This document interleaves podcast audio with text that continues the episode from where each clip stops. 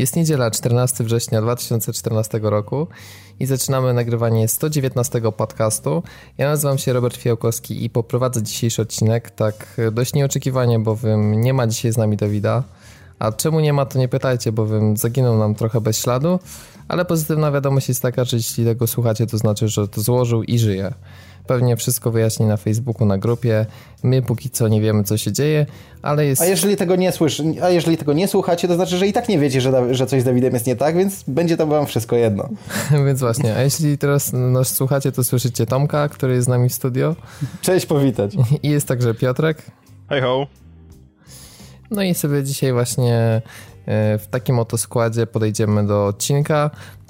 Dzisiaj w temacie tygodnia porozmawiamy sobie trochę na temat abonamentów, które coraz częściej się pojawiają, między innymi EA Access, PlayStation Now, PlayStation Plus. Takie też pytanie, czy nie skończy się ta cała zabawa konsolowa, no i też pewnie pecetowa za jakieś parę lat, no, kupowaniem, nie wiem, 5-6 abonamentów różnych wydawców. W newsach dawka dosyć zróżnicowana, ale najwięcej będzie tym razem o Microsoftie. Natomiast oczywiście daniem głównym jest Destiny, o którym dyskusja, myślę, będzie długa i żywiołowa, bo o tej grze no, zdecydowanie jest o czym rozmawiać, dlatego że no, jest kontrowersyjna, dyskusyjna, są rzeczy genialne, są rzeczy tragiczne i o tym, jak to wszystko wyszło i jakie są nasze odczucia po takim dosyć solidnym ugraniu, to dalej w odcinku usłyszycie. Jeśli chodzi o różności społeczności, to mamy tutaj dla was taką żółtą kartkę drobną, bowiem nie przyznamy dzisiaj kodu za jakiś wyróżniony komentarz, no bo było tam parę fajnych, ale nic na tyle, co naszym zdaniem się specjalnie wyróżniło, więc zachęcamy was jeszcze, żeby wejść na partyv.pl na wpis do danego podcastu i coś ciekawego napisać, czy to dotyczącego odcinka, czy jakiegoś przemyślenia, więc ten temat póki co zostawiamy. Hejcika na dzień dobry także nie będzie, bo no, jakoś tak w miarę spokojnie w branży się zrobiło, nie było na co narzekać i płynnie przejdziemy sobie do tego tematu tygodnia. Nie ukrywam, że nas zainspirowało przede wszystkim pojawienie się EA Access, czyli tej usługi, która na razie jest dostępna tylko na Xboxie One, gdzie w ramach... No, najpewniej nie wyjdzie przecież z Xboxa One, tylko tam zostanie już forever. No wiesz, mi się zastanawiam, czy w ramach Origina czasem jej jeszcze czegoś takiego nie wprowadzi. Aha, na PC-cie. No tak, bo jeśli chodzi o PlayStation 4, to Sony trochę się obawiało konkurencji i też, nie wiem, odpłynięcia od Plusa może, czy kolidowania z PlayStation Now i póki co powiedział, że jest to słaba opcja i oni nie wprowadzą tego na swojej platformie, no ale generalnie to jest tylko przykład, któremu bacznie już podobno przyglądają się inni wydawcy, czyli mamy abonament $5, bo chyba tyle on wynosi. Tak jest. Tak. W Polsce tak. Trochę więcej tam przy przeliczniku, bo ostatnio po premierze Xboxa One to się niestety na niekorzyść trochę tam zmieniło. No, ale jest 17 czy 18 zł, jeśli się nie mylę teraz. No, dokładnie, więc można powiedzieć, że dużo i niedużo, ale za taką kwotę możemy grać, no nie oszukujmy się, stare gry od EA, bo nikt przecież nam w danym miesiącu Dragon Age'a nie wrzuci. No, ale to mają być ewentualnie właśnie jakieś takie programy jakby, które będą umożliwiały granie w te gry przedpremierowo jeszcze chyba nawet. Tak, tylko wiesz, to wszystko zależy od tego, jak oni się z tego wywiążą, bo wiecie jak to jest z EA, że oni bardzo dużo gadają, ale oni to w taki sposób powiedzą, że tak naprawdę ty nigdy do końca nie wiesz, co oni mają na myśli, bo obecnie wrzucili gry takie, nazwijmy to, względnie nowe, ale to też nie jest, znaczy to są gry względnie nowe, ale mimo wszystko nie, one już wyszły jakiś czas temu. No tak? Dobra, panowie, nie oszukujmy się, że to są gry względnie nowe tylko i wyłącznie z tego względu, że Xbox One jest względnie nowy i nie bardzo było jak wrzucić cokolwiek starszego. No więc właśnie, to jest jedna sprawa. No są to gry też startowe poniekąd, no bo FIFA 14, Madden czy Battlefield 4, no to są tytuły takie, no z okolic premiery, natomiast Pegle 2, no to... No tak. No Pegle 2, przepraszam, mój znajomy grał, mówił, że jest level, na którym na Xboxie One lecą klatki w drugich peglach. Okej. Ale no to chyba nie jest na Xboxa, tylko raczej optymalizacji gry mimo wszystko. No prawdopodobnie, miejmy nadzieję przynajmniej, bo to już by było przegięcie, niezależnie od wszystkiego.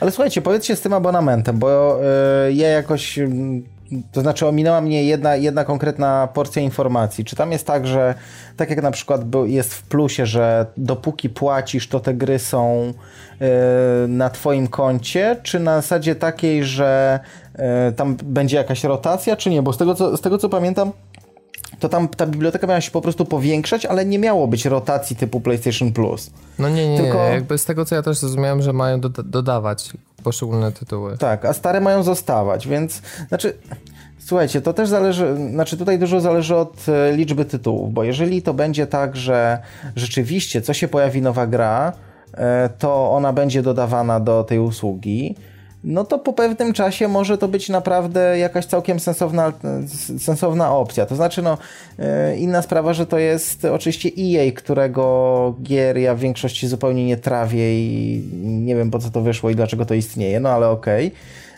Dla Mass Effecta po co? Pytanie.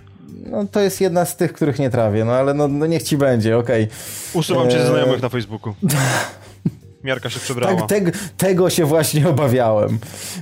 Nie, ale to znaczy tutaj właśnie dużo zależy od tego, jakie to będą tytuły. Czy oni rzeczywiście dotrzymają tego, co jakoś tam pośrednio zapowiadali, że rzeczywiście te tytuły będą dodawane i że gracz będzie mógł naprawdę, płacąc taki abonament, będzie w stanie zagrać we wszystkie, czy większość tytułów od EA. Czy to będzie takie wybiórcze, że na przykład, nie wiem, jak masz, to tak jak na przykład z Drive Clubem z Drive Clubem czy z The Crew? Z Drive Clubem, dobrze mówię. Z Drive Clubem w PS Plusie, tak, będzie okrojona wersja. W PS Plusie, tak, że będzie okrojona wersja, bo w tym momencie to jest tak naprawdę żadna atrakcja. Nie, tylko wiecie, czego ja się obawiam, że każdy wydawca wpadnie na coś takiego i będziemy mieli EA Access, będziemy mieli Activision, Play First, nie wiem, za chwilę Ubisoft, jakiś tam, nie wiem, paszport i tak dalej i się okaże, że każdy wydawca zbunkruje swoje gry wokół takich usług i po prostu zamiast, nie wiem, dostawać gry w plusie, to każdy będzie chciał mieć sporą część tortu dla siebie. Wiesz co, paradoksalnie to wcale nie musi być aż takie złe. To znaczy, pomijając fakt, że ja w ogóle cyfrowej dystrybucji nie za bardzo lubię, ale... To chyba jak wszyscy tutaj, tak na dobrą sprawę. No właśnie, no tak, szczególnie ale... przy konsolach, no to chociażby kwestie też takie techniczne, no ściąganie 50 GB danych, potem jeszcze 5 GB patchów, no nie jest to najprzyjemniej niezależne chyba od internetu, jaki mamy, bo serwery są one też z gumy nie są, prawda? Znaczy, słuchajcie, ja tutaj jakby wydaje mi się, że w tej rozmowie dobrze by było, żebyśmy jednak abstrahowali od tego, czy my lubimy, czy nie lubimy cyfrową dystrybucję, dlatego, że jakby tutaj wszystko też zależy od internetu, jaki się ma. Na przykład, no, co tutaj dużo mówić i to nie, żeby jakoś siebie tu wychwalać czy coś, ale na przykład, nie wiem, no dla mnie to, że muszę, nie wiem, 30 giga pobrać z netu, to nie jest wielki problem. Mogę pobrać i w porządku, luz. Ale po prostu nie lubię cyfrowej dystrybucji, bo jednak lubię mieć coś fizycznego, lubię jak stoi mi to gdzieś tam na półce, wiem, że może jestem dziwny, ale trudno. Natomiast... Wszyscy jesteśmy dziwni w takim razie, no daj spokój. Więc już w momencie, zresztą poza tym nie oszukujmy się, że u nas jeszcze problem z cyfrową dystrybucją jest taki, że niestety, ale ceny w niej są po prostu wzięte, no tak, nie bójmy się użyć tego słowa, tak, z dupy. Tak, dlatego, że no, żeby daleko nie szukać, chociażby Divinity, które w wersji cyfrowej kosztowało ile? Ze 140 chyba złotych? Jeśli się nie mylę, coś koło tego. Natomiast normalnie dało się je kupić za niecałe 60, więc... No właśnie. Nie, no jasne, ale na konsolach to w ogóle jest rozwarstwienie. Śmieszy mnie na przykład to, że jak w końcu jest totalny brak szansy, żeby dany tytuł się sprzedawał, to on schodzi do ludzkiej ceny. Prosty przykład. Od premiery PlayStation 4 od listopada wisiała cyfrowa edycja FIFA 14, za 279 zł bodajże, czy tam 269, no za chore pieniądze generalnie. I może tam była jakaś jedna promocja po drodze, ale przyznam szczerze, nie widziałem. A teraz nagle jak wychodzi kolejna część, to spadła cena do 89 zł. I no to jest takie trochę chore, że nie ma takich pomiędzy, brakuje tego mechanizmu rynkowego. To, co mi się bardzo podoba w Microsoftie, szczególnie na 360, ale zdaje się, że na Xbox One też, że tam zgodnie właśnie z taką tendencją rynkową ceny maleją, czyli tytuł, który jest na przykład z jesieni zeszłego roku, no to on kosztuje w okolicach 100 zł. Nie kosztuje tytuł, a u Sony wisi dalej za 270, chyba że pojawi się jakaś promocja, która zbije do sensownej ceny. No tak, ale wiesz, wtedy Sony może napisać u siebie na stronie, że jest wielka promocja i przeceny do 70%. Nie, no jasne, ale no, tak. No wiesz, nie podoba mi się to, nie zmienia faktu. Ale przecież takie same rzeczy są na Steamie też. Cena, na przykład, nie wiem, nagle pokazują cena minus 50%, a kilka dni wcześniej cenę pod, nie wiem, skoczyli do, nie wiem, tak jakby była o połowę wyższa.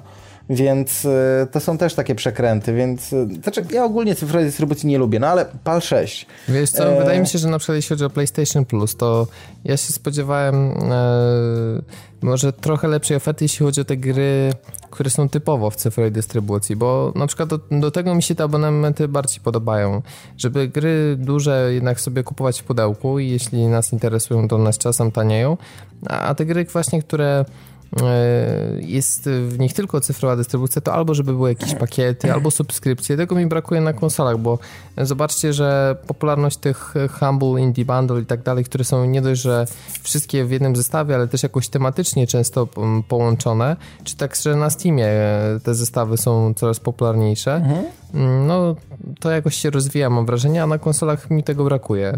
Jednak te pojedyncze okupowane gry zawsze się mniej opłacają. Gdyby na przykład wychodziły takie promocje, że jakieś 5 gier albo jakaś taka subskrypcja właśnie ze zniżkami na gry tylko w cyfrowej dystrybucji, to by moim zdaniem bardziej pasowało i rzeczywiście by się opłacało subskrypcję, no bo to są gry tylko cyfrowe.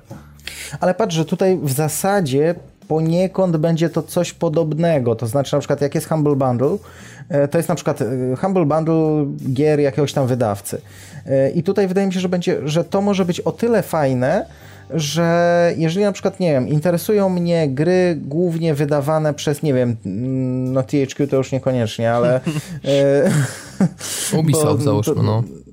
No dobra, niech będzie ten Ubisoft taki dość neutralny dla mnie.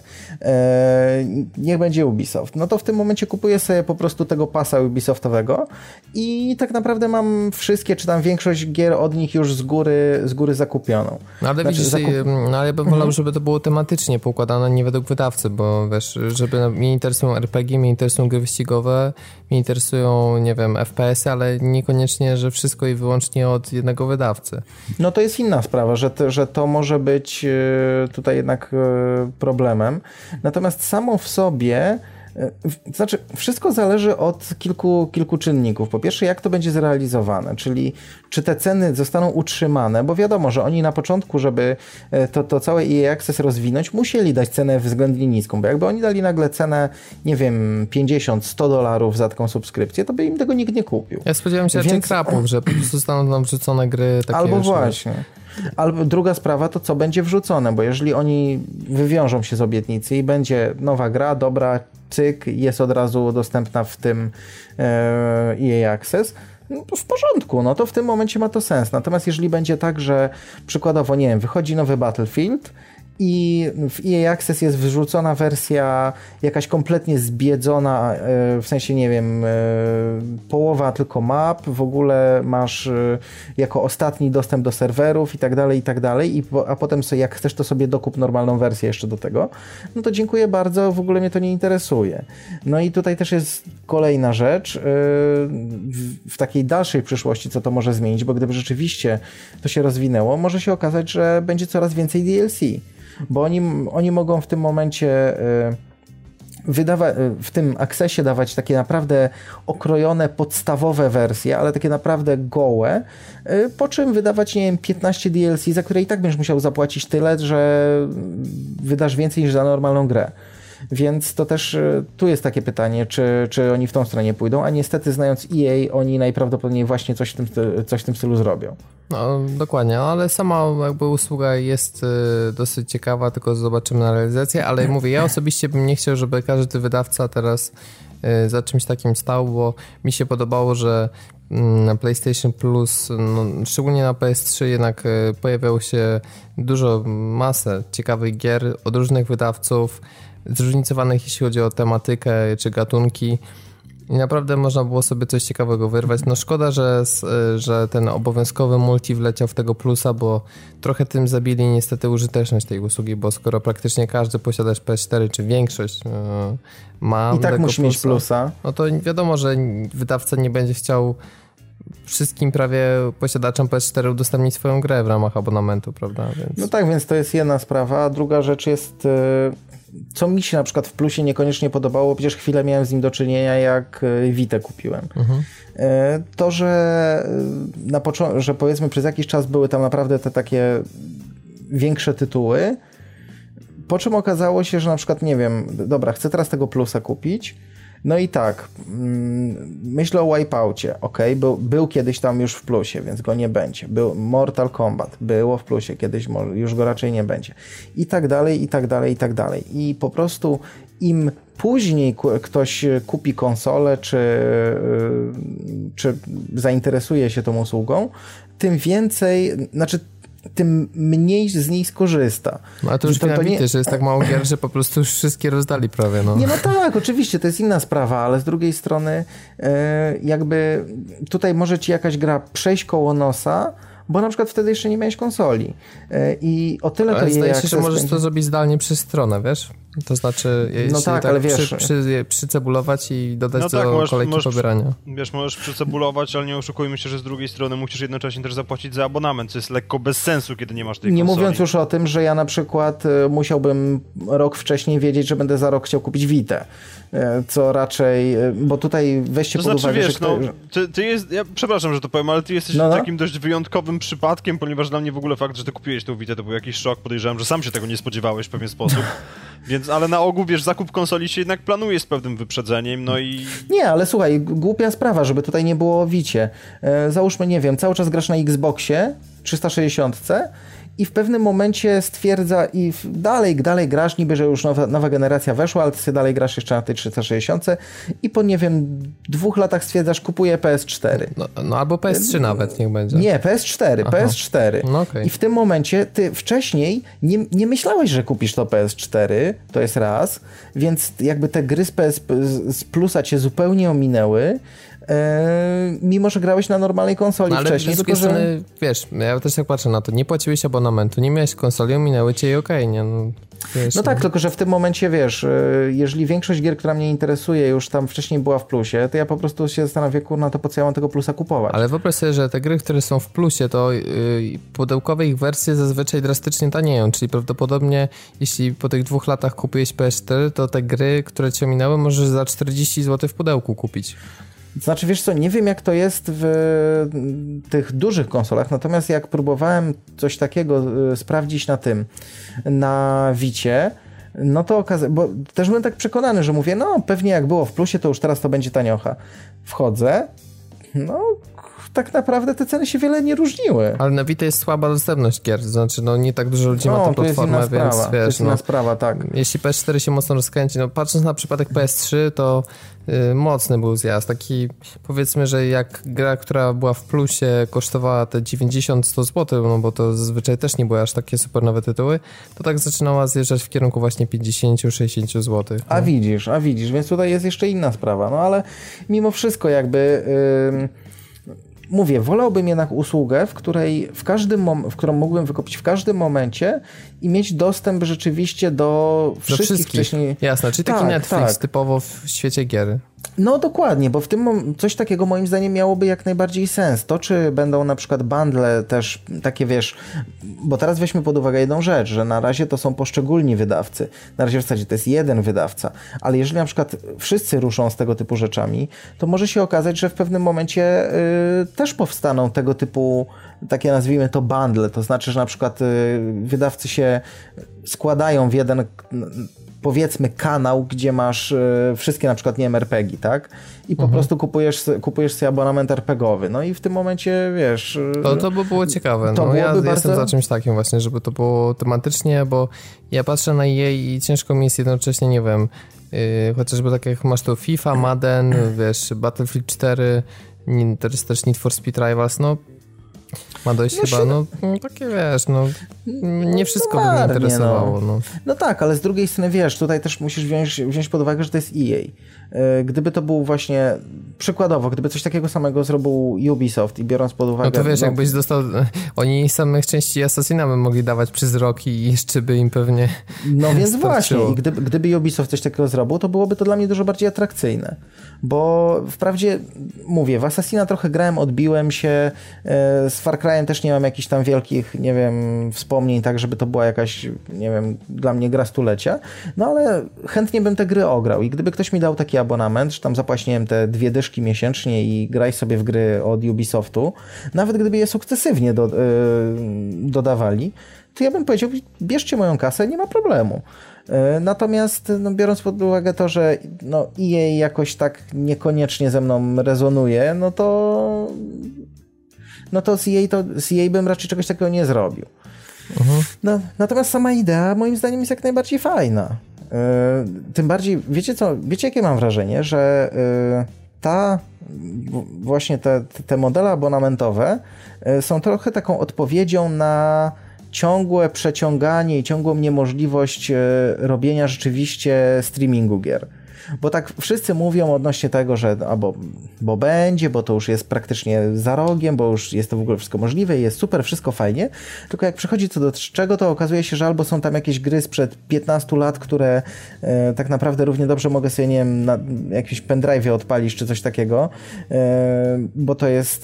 bo okazuje się, że nic bardziej wyrafinowanego na tym nie pójdzie, albo to znaczy jakby cała ta idea streamingu, mam wrażenie, że ona powoli tak delikatnie mówiąc umiera śmiercią naturalną, tak jak swego czasu 3D umarło.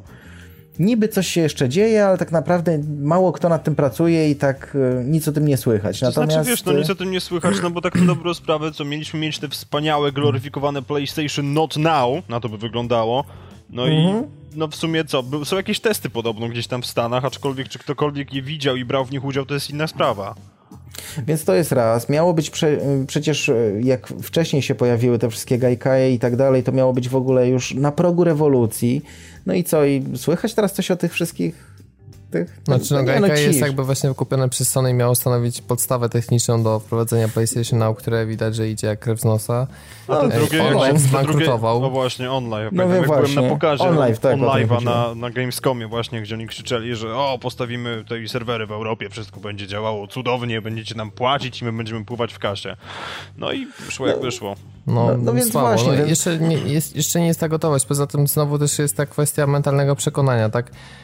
Co innego, jeśli się logujemy do jakiejś usługi i coś nam jest streamowane, co innego, jeśli mamy, już nawet pomijając, czy cyfrowo, czy lokalnie, ale jednak jakieś określone pliki u nas na konsoli, które się doczytują, gdzie jednak nie ma opóźnienia, takie, no, jakieś tam minimalne na telewizor, no ale nieporównywalne z łączem i streamingiem. Jesteśmy właścicielami poniekąd tej gry, a tak no sorry, jest usługa, w której tylko i wyłącznie ściągamy przez internet, to jest już dla mnie już taka faza naprawdę ostateczna. A tą fazą przejściową, tak jak Tomek zauważyłeś, jest właśnie posiadanie dostępu do jakiejś tam bazy gier, które sobie ściągamy, ale mamy dostęp tak długo, jak płacimy abonament. Znaczy ja myślę, że to w ogóle ma być bardziej czymś na zastępstwo, to znaczy nie na zastępstwo chwilowe, tylko że po prostu widać, że ten streaming to tak nie wiadomo czy wejdzie, kiedy wejdzie i tak dalej, więc wydaje mi się, że oni po prostu znaleźli troszeczkę inną drogę, bo to, że wydawcy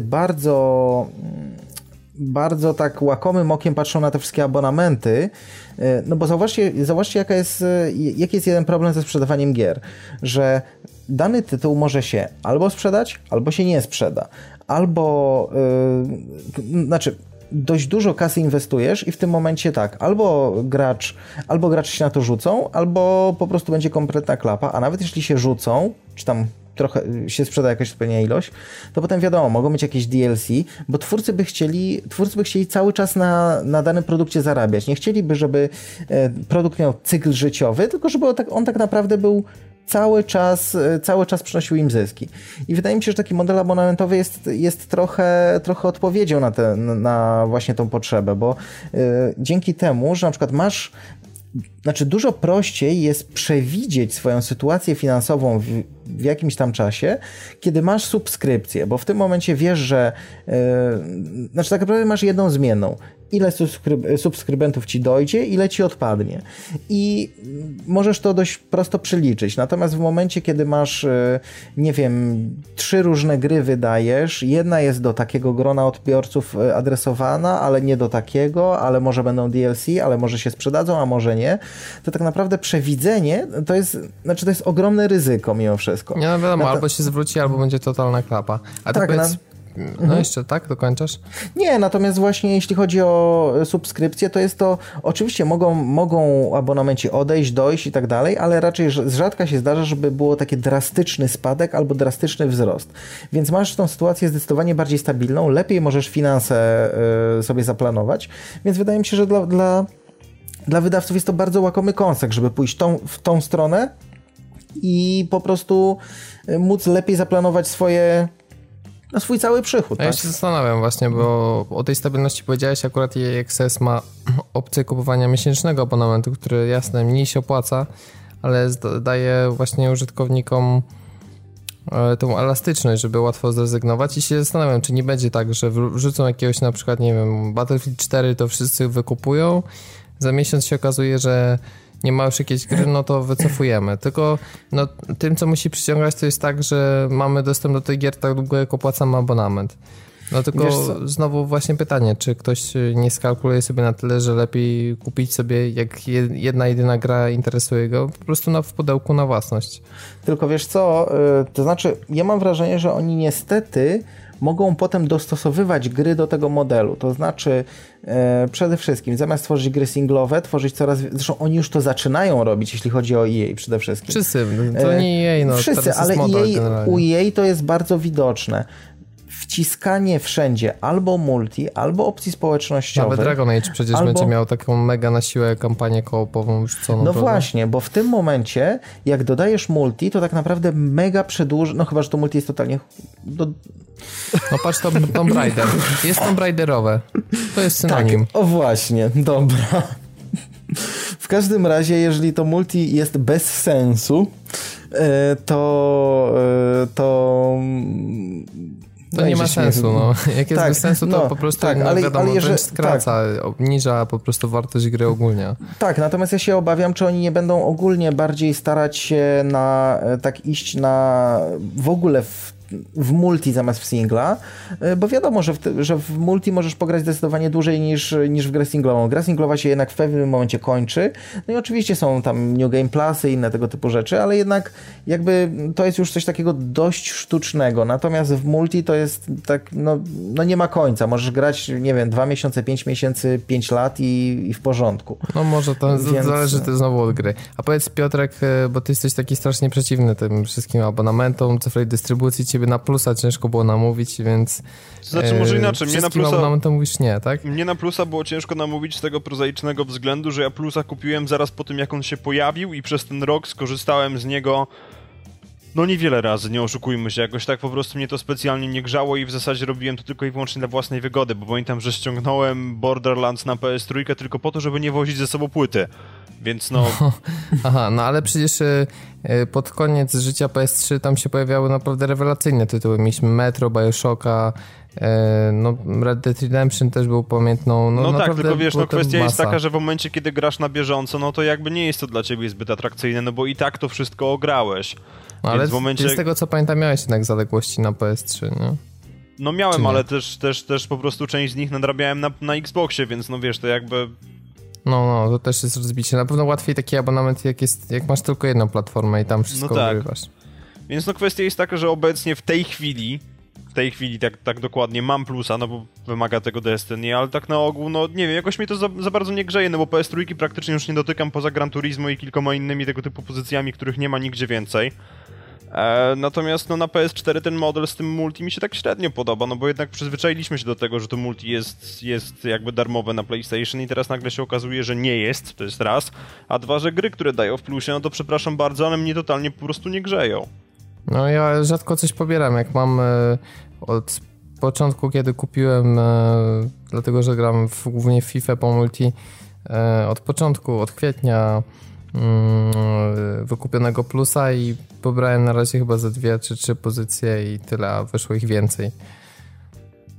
No po prostu nie przekonują mnie specjalnie do tej pory, więc no, najgorsze jest to, że oni, wiesz, zabili samą jakość tych gier w plusie właśnie przez to wymagane multi. Gdyby były jakieś 2 poziomy abonamentu, nawet gdyby miało być płatne to multi, ale na zasadzie, że możesz wybrać, czy chcesz tylko plusa, tylko multi, czy na przykład i plusa i multi. Tak, ale to fajnie by było właśnie, żeby to było na zasadzie takiego też dynamicznego dokupowania, no bo powiedzmy masz plusa, w którym wychodzą fajne gry, ale nie grzeje cię totalnie multi i dopiero w momencie, kiedy wychodzi Destiny i potrzebne ci jest właśnie do strajków, no to taki na teraz przykład, to dopiero właśnie wtedy ewentualnie dokupujesz sobie ten komponent, który pozwala ci grać na multiplayerze, no a tak to, no sorry, ale to jest takie trochę właśnie wciskanie na siłę, no bo tak na dobrą sprawę, nie wiem, no Robert, ty chyba tylko w FIFA grasz na multi.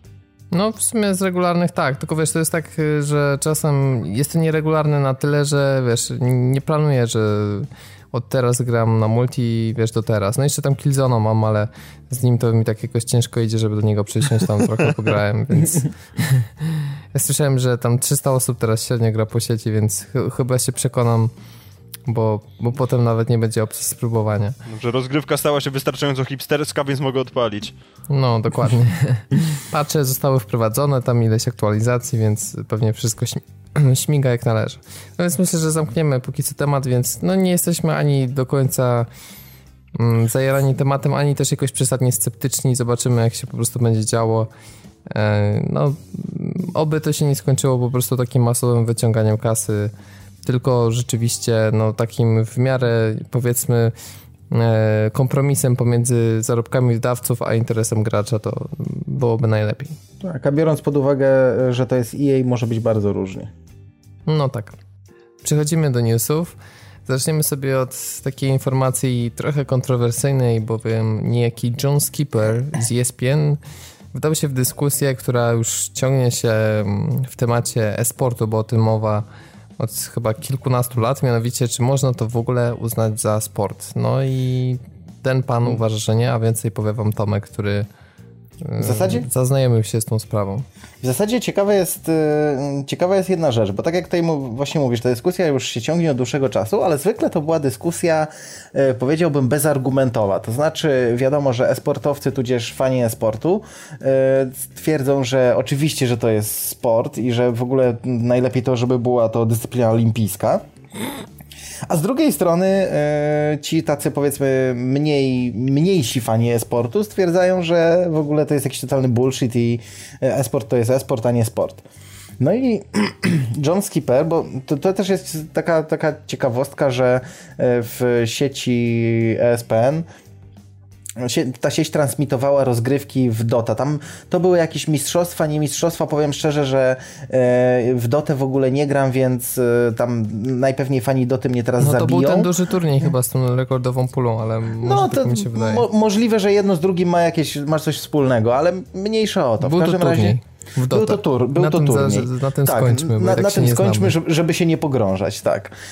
W każdym razie odpowiedź i ludzi, i to znaczy widzów, i stacji jako takich była bardzo pozytywna, że w ogóle fajna oglądalność i tak dalej, i tak dalej. Natomiast nagle John Skipper, czyli szef wszystkich szefów w ESPN, nagle wyskoczył z takim czymś, że dla niego e-sport to nie jest sport. I gdyby tylko coś takiego powiedział, to tak naprawdę moglibyśmy o tym w ogóle nie mówić, bo tego typu informacji, znaczy tego typu wypowiedzi są naprawdę setki i nic ciekawego. Ale to, co mi się spodobało w wypowiedzi Skippera, to jest to, że on spróbował to uargumentować i uargumentował to moim zdaniem naprawdę bardzo, bardzo dobrze.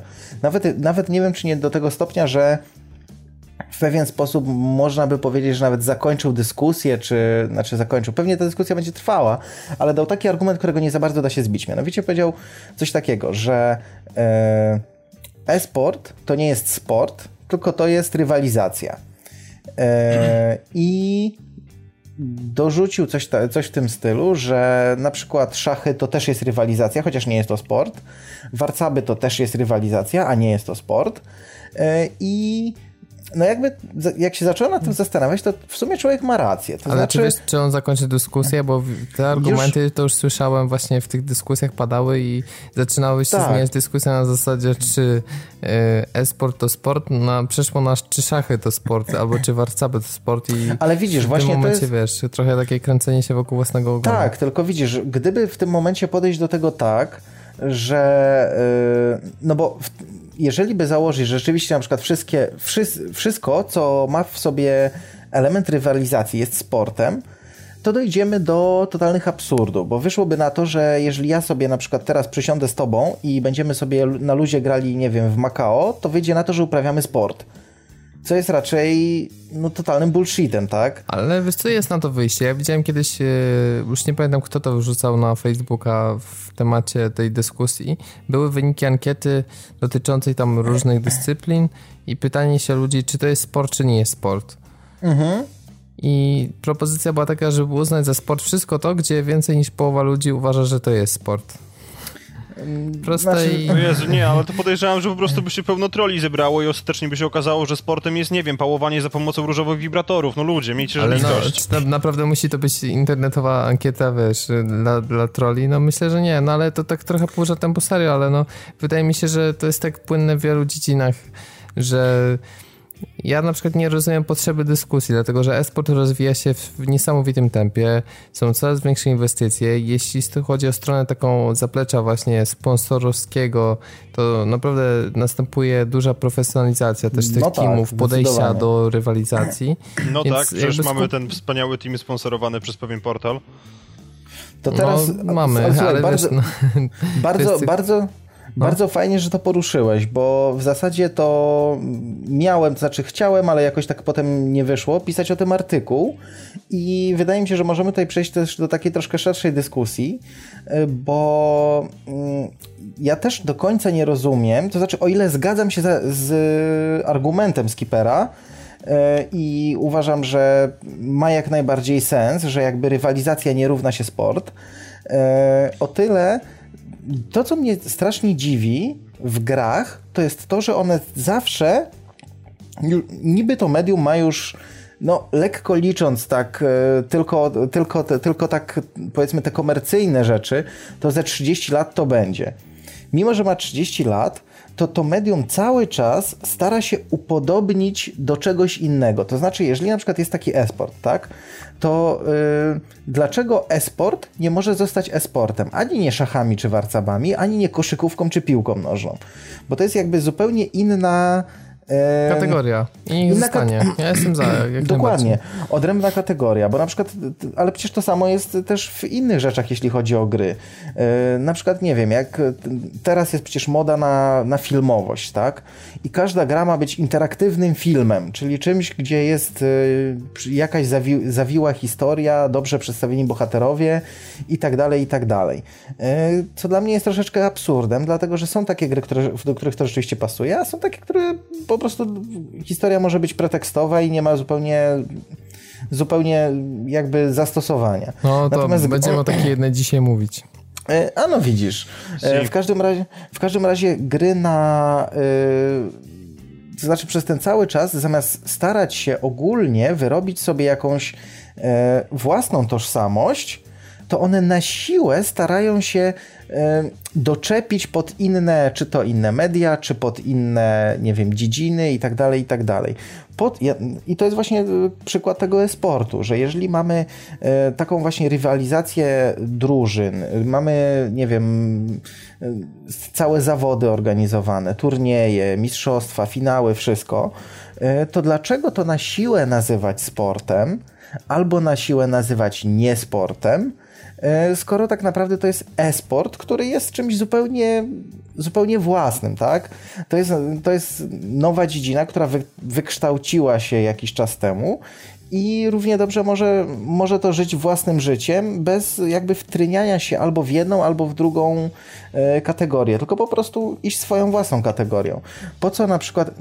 Ja na przykład nie jestem zwolennikiem tego, że te rozgrywki były transmitowane na kanale de facto sportowym, bo no tak naprawdę dlaczego?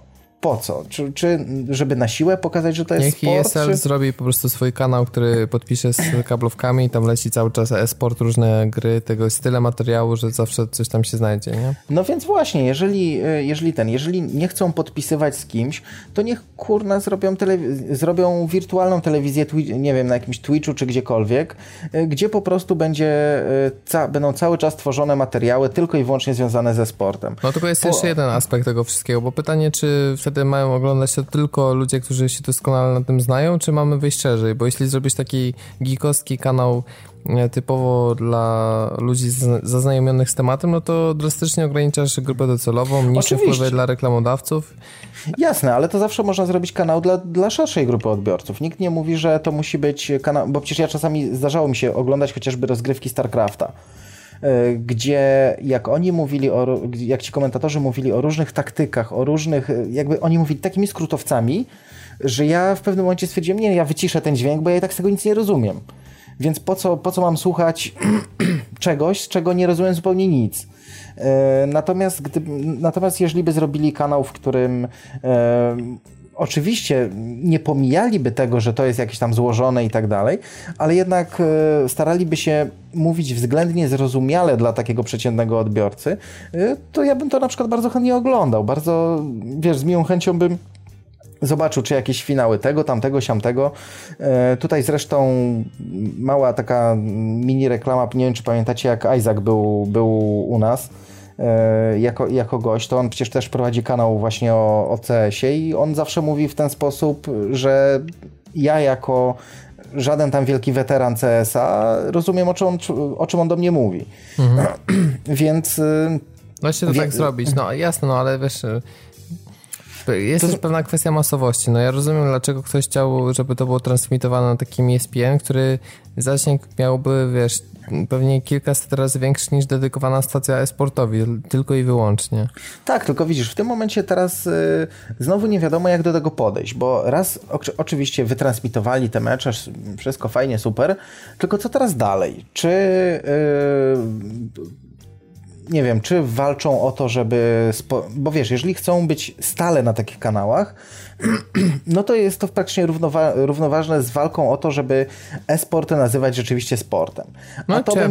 Ja bym tego trochę zgraniczał. To jest kwestia tego, czy ludzie będą chcieli to oglądać, czy ludzie to zaakceptują w takiej formie. Bo może być tak, że że ktoś powie, szef ESPN, że to nie jest sport, ale na przykład będzie taka oglądalność, że lepsza niż, nie wiem, nowej formuły elektrycznej na przykład, która się zaczęła i która na razie nikogo nie obchodzi. I no coś takiego. Więc jeśli będą twarde dane i konkretny pieniądz, to już tak jak przejdziemy przy okazji Minecrafta, są pieniądze, tak, są pewne argumenty, które, rewidują poglądy ludzi. Tak, bo tutaj oczywiście, skoro już do tego Minecrafta przeszliśmy, no to nie wiem, czy pamiętacie sytuację, co się stało, kiedy Facebook wykupił Oculusa. Kiedy Notch od razu powiedział, słuchajcie, sorry, ale skoro takie jazdy odstawiacie, to Minecrafta na Oculusa nie będzie. Po czym oczywiście po jakimś czasie się z tego wycofał i stwierdził, że tam może jednak będzie albo nie będzie, zobaczymy. Natomiast teraz pojawiają się pogłoski, że Microsoft może kupić Mojang. Ale przez to, że to Notch poszedł do Microsoftu jakby z propozycją. Z propozycją wykupienia, a nie odwrotnie. Ale to czasami Notch nie powiedział swego czasu, on chyba publicznie ogłosił swoją stawkę już jakiś czas temu, więc no... stawka stawką publicznie, a pójście do Microsoftu na konkretne rozmowy biznesowe to też jest inna sprawa. Tak, po drugie jeżeli jak dla mnie w tym momencie Notch się wykazał dość sporą hipokryzją, bo jeżeli człowiek sprzedał się, no tak. Czy może tak, nie mówmy, że się sprzedał, ale próbował się sprzedać. Ale się próbował sprzedać. W tej chwili, Bo jeżeli najpierw się publicznie jakby wypowiada negatywnie o czymś takim, że wiadomo, najpierw ten zespół od Oculusa to tak rozwijał go samodzielnie i tak dalej, a teraz nagle się sprzeniewierzył i w ogóle sprzedał się Facebookowi, że wystarczyła odpowiednia suma na czeku i wszyscy szczęśliwi, no to w tym momencie, jeżeli on tak właśnie publicznie to, no nie powiem szkaluje, ale jakoś tam pokazuje, że to mu się nie podoba, no to w tym momencie, kiedy ono robi dokładnie to samo, no to jest taka dość mocna hipokryzja. Oczywiście tutaj, jak jeszcze żeśmy przed podcastem rozmawiali, że to też zależy od sumy na czeku, tak, że jeżeli ktoś nagle da ci czek za właśnie za te 2 czy 3 miliardy, no to nagle pewne skrupuły przestają mieć znaczenie. No tak, tylko jeszcze nawet nie powiedzieliśmy do końca o co chodzi, więc ja tylko tak dla słuchaczy, którzy nie są zaznajomieni z tematem, ponieważ plotki sugerują, że Microsoft za 2,5 miliarda dolarów wykupi studio Mojang oraz prawa do marki Minecraft. No właśnie za taką kwotę, jak mówiliśmy. No i Notch wtedy miałby odejść ze studia definitywnie, przestać zajmować się jakimikolwiek decyzjami biznesowymi czy przyszłościowymi, tylko po prostu liczyć pieniądze. Natomiast Microsoft by starał się zmonetyzować tę markę w taki sposób, aby ta inwestycja im się zwróciła.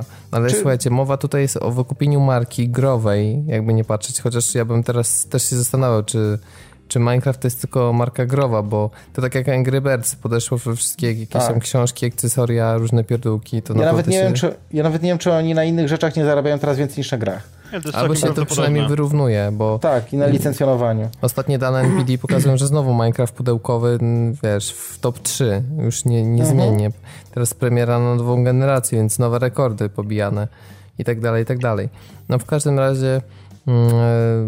Myślę, że gdyby do tego doszło, no to byłby pewnego rodzaju precedens, no bo gra, która niby kiedyś tam jeszcze uchodziła za indie, zostaje wykupiona przez korporacje za grube miliardy dolarów. No naprawdę, to byłoby dla mnie szok. Mimo wszystko jeszcze większy szok niż to, że Facebook wykupił Oculusa. Tak, no wiesz, to jest raz, ale druga sprawa, to znaczy wiesz... Tak naprawdę z tego, co pamiętam, tego typu sytuacje się już zdarzały, to znaczy takie, że jakaś mniejsza marka najpierw była tworzona, a potem wykupywało ją większe studio, ale... Nie, no jasne, ale no nie za 2,5 miliarda dolarów. Nie za taką kasę. Natomiast mówię, no z drugiej strony wydaje mi się, że Notch w oczach odbiorców byłby dość skończony. Bo on, no wiesz... Myślę, że to najmniej obchodzi. Za 2,5 miliarda mógłbym być skończony, autentycznie. No, poza tym zobacz, on i tak jest skończony, dlatego że on nigdy nie stworzy grę, która przebije sukces Minecrafta. Jak zrobi Minecraft 2, no to ludzie będą mówić, że odcina kupony, więc najlepiej jest odejść po prostu z biznesu growego. No. Mógłby zrobić Mojang 2. To znaczy u niego jest też faktem, że on przecież na przykład w pewnym momencie mówił, że miał... że miał w ogóle jakiś taki kryzys twórczy, że coś tam chciał próbować, ale potem to nie za bardzo wiedział, jak do tego podejść. Przecież on jakąś jedną grę tam 0x, coś tam robił i potem nie wiem, czy to się dalej tworzy, czy on to już w ogóle zarzucił, bo w ogóle cicho o tym było. Więc i właśnie tłumaczył, że napadł go jakiś taki kryzys twórczy.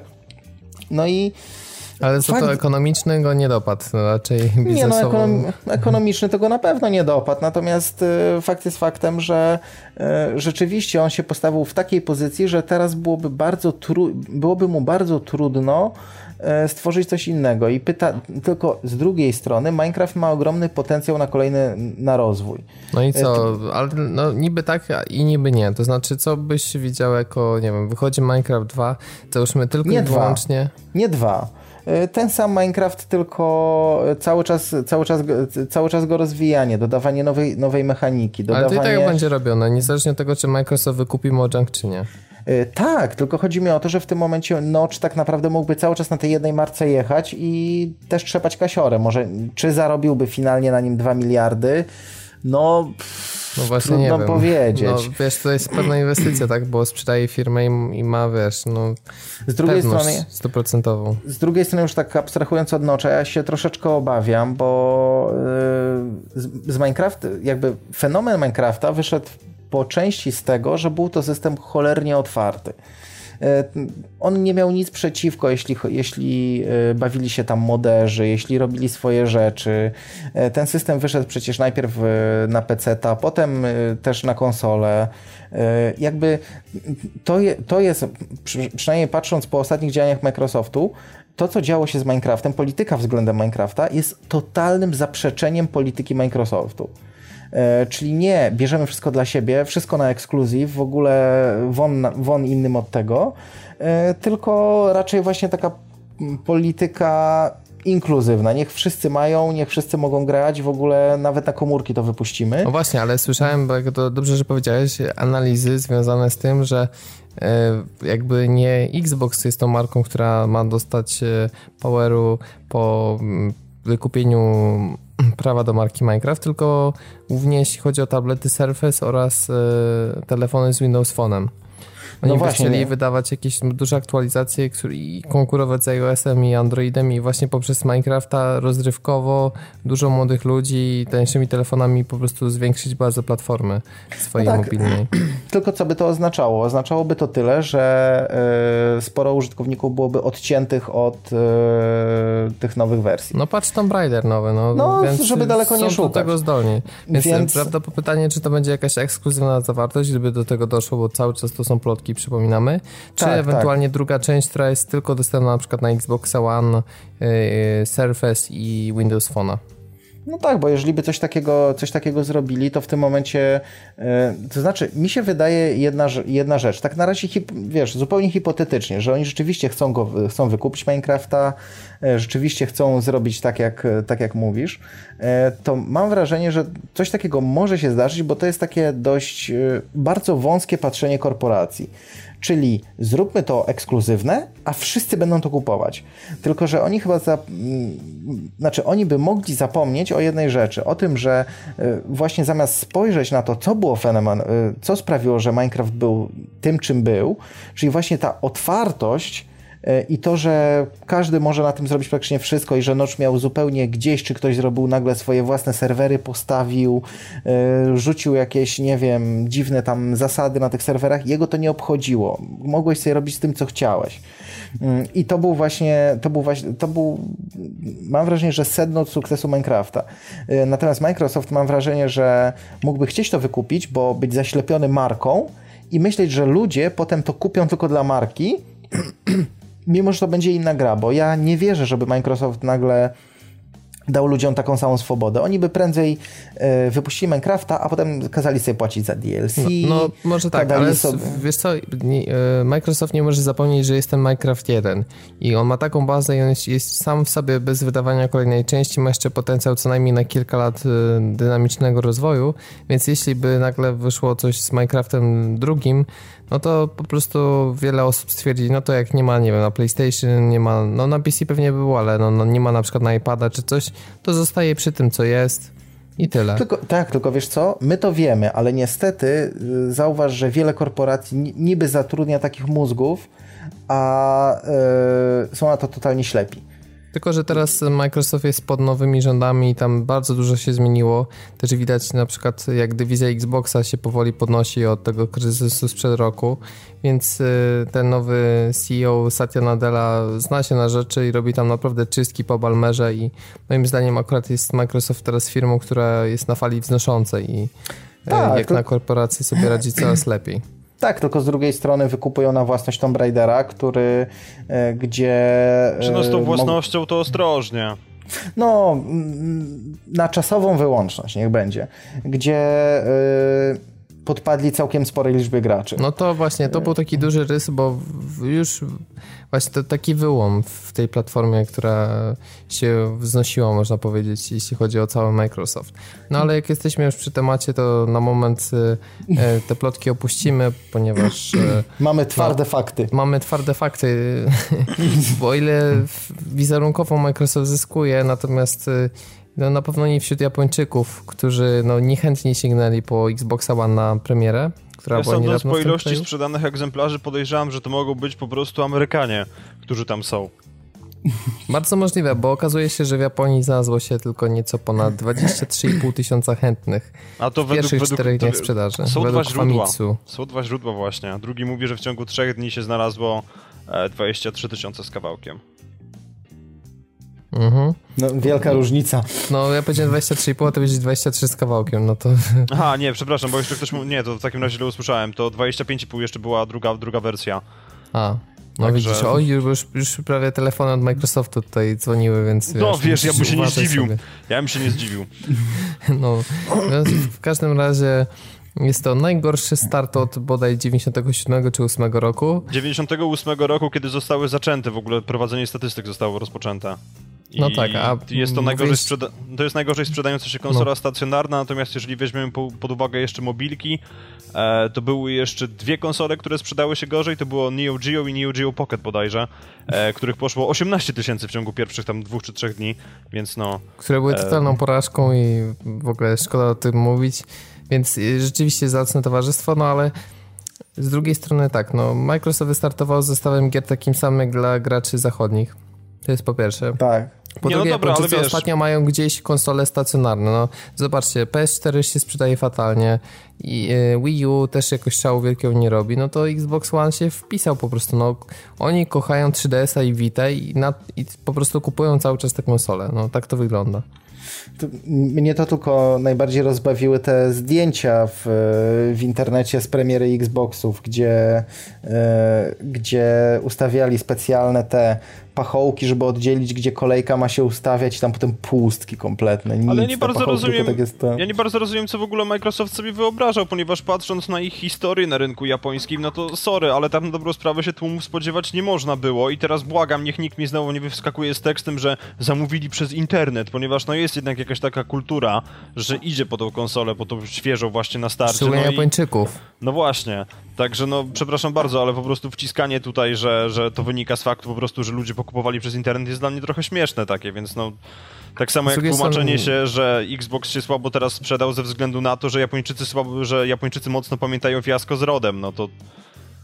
Nie, ale powiem ci tak, bo jeszcze jeden z naszych słuchaczy zasugerował, że trochę niesłusznie się śmiejemy z Japończyków, bo oni nie kupują kota w worku na zasadzie takiej, że jeśli nie ma gier pod nich na konsolę nowej generacji, to nie kupują. No i to też ma jakiś sens, bo rzeczywiście na Vita z tego coś orientuję, bo jak patrzę na te listy sprzedaży, to cały czas jest też aktualizowana lista nowych gier, które się pojawiają wraz z top 20 najlepiej sprzedających się produkcji. No i tam cały czas wychodzą jakieś te dziwne nazwy, które tylko Japończycy sobie nie kojarzą. Tak, ale no, ten dopływ na Vita i 3DS-a jest, dlatego że no, oni są takim, można powiedzieć, ostatnim zakątkiem tych konsol przenośnych i dużo jest japońskich deweloperów, którzy tworzą tylko i wyłącznie na rynek wewnętrzny. No i to się musi opłacać, bo sprzedaje się nawet czasami od kilkuset tysięcy do nawet ponad 1 miliona sztuk, więc no, rynek się ciągnie po prostu. No tak, a tutaj co z tym Xboxem będzie? Ja nie wiem, czy oni to będą kontynuowali, czy oni po prostu się jakoś tego rynku rakiem wycofają, bo to... No ale zobacz jaki skok, przepraszam, licząc sumarycznie Xboxa 360 i Xboxa One, to ponieważ nie było wcześniej One'a w Japonii, no to poprzedni tydzień mamy 232 sztuki, czy tam 186, a teraz mamy 23 500. No, to... no dobra, pytanie jak długo taki trend się utrzyma, bo to będzie po prostu skok jak Monteverest na środku pustyni. No dobrze, no ale zobacz jak w statystykach, czyli we wrześniu osiągnęliśmy kilkadziesiąt tysięcy % wzrostu sprzedaży. tak. Bo to... Ale wiecie co, już można sobie w prezentację wbić i już wiesz, Amerykanie patrzą i się cieszą. Brawo, japoński oddział Xboxa, radzicie sobie świetnie, rekordowe wzrosty. Ale wiecie co, ja bym się wcale nie zdziwił. Bo to tak działa. To tak. Ale to raczej, działają, wiecie, nie, mi się wydaje, że to bardziej Sony się masturbuje przy słupkach sprzedaży. No w sumie, chociaż ostatnio bo Microsoft obu konferencji zniknęły te przepychanki. No to dzięki Bogu, że one zniknęły, no daj spokój, bo ile można było. Słuchajcie, wcześniej Microsoft nie miał się za bardzo czym masturbować, więc się nie masturbował. PlayStation dość miało, więc się masturbowało. No ale wiesz co, to też nie było tak do końca, bo jednak 360 się lepiej sprzedawała przez długi czas niż PS3. Oni dopiero gonili w ostatnich momentach tej poprzedniej generacji.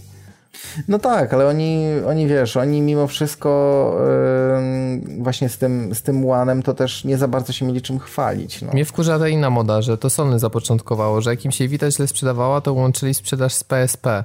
I tak podawali w swoich raportach. I teraz też Microsoft, jak ma swoje raporty dywizji Xboxa, no to podaje łączną sprzedaż 360 i Xboxa One. No ja o ile się nie mylę, to oni właśnie taką sztuczkę zastosowali w zeszłym tygodniu odnośnie sprzedaży na rynku polskim, ponieważ żadnych liczb odnośnie Xboxa One nie zobaczyliśmy, ale Microsoft się chwalił swoim udziałem w rynku polskim na przestrzeni od bodajże stycznia do lipca, gdzie o łanie u nas oficjalnie była po prostu cisza, ale i tak się pochwalili udziałem w rynku, więc no... No tak, są takie typowo PR-owe sztuczki korporacyjne, no. Ale co gorsza, niestety, ludzie to czytają i się na to często łapią. I potem słyszysz właśnie, jak gdzieś tam gadają, że no Microsoft to rzeczywiście się mocno trzyma w Polsce. No niekoniecznie. No, więc właśnie. No. To teraz sobie przejdziemy do informacji, która w formie plotki już się przejawiała w przypadku jeszcze bodajże końcowych etapów życia Xboxa 360. Mianowicie chodzi o strumieniowanie rozgrywki z 360 i teraz też z Xboxa One na pecety. To znaczy, sieć lokalną, coś takiego jak PlayStation Vita Remote to Play. To znaczy, z tego co ja zrozumiałem tutaj, to w tym wypadku chodzi nie tyle o to, żeby streamować grę na PC-ta, co bardziej o to, że za pomocą jakichś serwisów streamujących, czyli tego, o czym jeszcze niedawno rozmawialiśmy, w zasadzie dzisiaj, czyli rzeczy typu OnLive, Gaikaje i inne tego typu badziewia, żeby można było sobie zakupić tytuły na Xboxy i grać w nie na pecety, tylko że grać w nie w przeglądarce. No, dochodzimy do tego streamowania nieszczęsnego i tak. Kwestii łącza, więc... Tak, to znaczy powiem wam tak, na Xboxy nie wiem, czy się pojawiły jakieś takie gry, w które naprawdę bym chciał, tak, nie wiem, które bym po prostu pragnął zagrać, żebym specjalnie tylko czekał na to i w ogóle... No ale ty zawsze tak się racjonalizujesz, bo nie masz dostępu, więc tak wiesz... No, tak nie, mówię. To znaczy wiesz, są takie gry, w które chętnie bym zagrał. No jakie na przykład? No chociażby to Red Dead Redemption. No to jeszcze nie chętnie wiem, Gearsy na pewno były spoko. Znaczy wiesz co, powiem ci, w Gearsy grałem w jedynkę i tak... No, fajne to, ale nie... Właśnie o to mi chodzi, że tam są takie gry, w które może bym zagrał, ale jeżeli w nie nie zagram, to też naprawdę nie będę wielce płakał. I tutaj... Pytanie, czy jest w ogóle sens tej usługi, dlatego że coraz więcej gier z Xboxa One wychodzi na PC. Tam mieliśmy Dead Rising 3, teraz bodajże Rise wyszedł. Po drugie... Forza zostaje ekskluzywna, ale na przykład słyszałem też plotki o Halo, Master Chief Collection, że też wyjdzie na PC. Forza zostaje ekskluzywna, ale nie zapominajmy o tym, że, co prawda jestem w tym momencie złośliwy jak cholera, ale mniejsza o to, że tak na dobrą sprawę wszystkie gry z Xboxa One działają z powodzeniem na PC-tach z kartą NVIDII, więc no... Przeportowanie nie jest większym problemem. No nie, no to jest jakby kwestia po prostu, nie wiem, czy struktury umów, czy podejścia, że no Forza jest tylko i wyłącznie na Xboxie i to się na pewno nie zmieni.